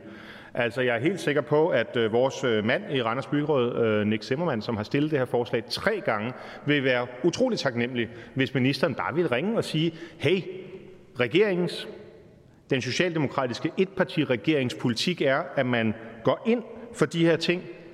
Tryk nu lige på de rigtige knapper. Minister. Vi går ind for de her ting, og vi arbejder på at skabe et flertal bag en politisk aftale, så vi også kan få det vedtaget i Folketingssalen. Men vi er også et politisk parti, som respekterer, at der er kommunalt selvstyre. Det betyder, at så længe lovgivningen ser ud, som den gør nu, så er der ikke noget krav om 37 timers aktivering. Det betyder også, at lokale kommunalbestyrelser over hele landet selv kan tilrettelægge inden for rammerne af den lovgivning, der er nu. Og derfor kommer jeg ikke til at ringe rundt til nogen, øh, hverken partifælder eller andre i kommunalbestyrelserne, og sige, at de skal gøre det på den ene eller den anden måde. Så længe de er inden for lovens rammer, så er vi godt tilfredse. Spørgen? Ja, det er lidt paradoxalt, fordi ja, ja, vi har det kommunale selvstyre, og det er også rigtig godt, men regeringen siger, at man så vil lave en lovgivning, der sætter det kommunale selvstyre og kraft og gennemfører det her ved lov. Altså, hvorfor så ikke allerede komme i gang nu? Det ville det være fint. Altså, man kunne jo godt frygte, at det her det er et rent spindnummer, Øh, sådan at øh, Socialdemokratiet på Christiansborg siger, at arbejdspligt er vigtig, og man skal yde, før man kan nyde osv. Men så lige ned under overfladen, ja, så er Socialdemokratiet stadigvæk den øh, sødsuppe og kulturradikalisme og socialisme, vi kendte fra indtil for ganske nylig, og man vil i virkeligheden ikke ændre noget som helst. Synes ministeren ikke, det vil være godt både for ham selv, for regeringen og for det parti, han repræsenterer, lige at sende det seng ned igennem øh, rækkerne? Ministeren på sidste svar. Jeg synes ikke, vi ligger op til at sætte det kommunale selvstyre ud af kraft. Det er jo hele tiden en afvejning af, hvor meget vi beslutter her, og hvor meget man beslutter i byrådssalen. Øh, på det her spørgsmål, når det handler om, hvor meget de her mennesker skal aktiveres, så mener vi, at det nuværende system ikke fungerer. Og der mener vi, der er behov for, at vi her fra Folketingssalen siger, der bliver nødt til at være fuld plade 37 timer som udgangspunkt for de her mennesker fordi det er nogle mennesker, der lige er kommet til Danmark. De er nødt til også at vide, hvordan den almindelige danske arbejdskultur er. Og der er nogen, der er gået fast i sofaen i kontanthjælpssystemet. De skal have det samme at vide. Øh, så jeg synes ikke, det er rigtigt at sige, at vi sætter det kommunale selvstyre ud i kraft. Men i rigtig Folketingssalen skulle, ønsker vi at træde lige et skridt frem og siger, sådan er det nødt til at være. Tak for det. Spørgsmålet er besvaret. Tak til beskæftigelsesministeren og til hr. Morten Messerschmidt. Hermed er spørgetiden afsluttet. Der er ikke mere at foretage i dette møde. Folketingets næste møde afholdes i morgen, torsdag den 28. oktober 2021 kl. 10. Jeg henviser til den dagsorden, der vil fremgå af Folketingets hjemmeside. Mødet er hævet.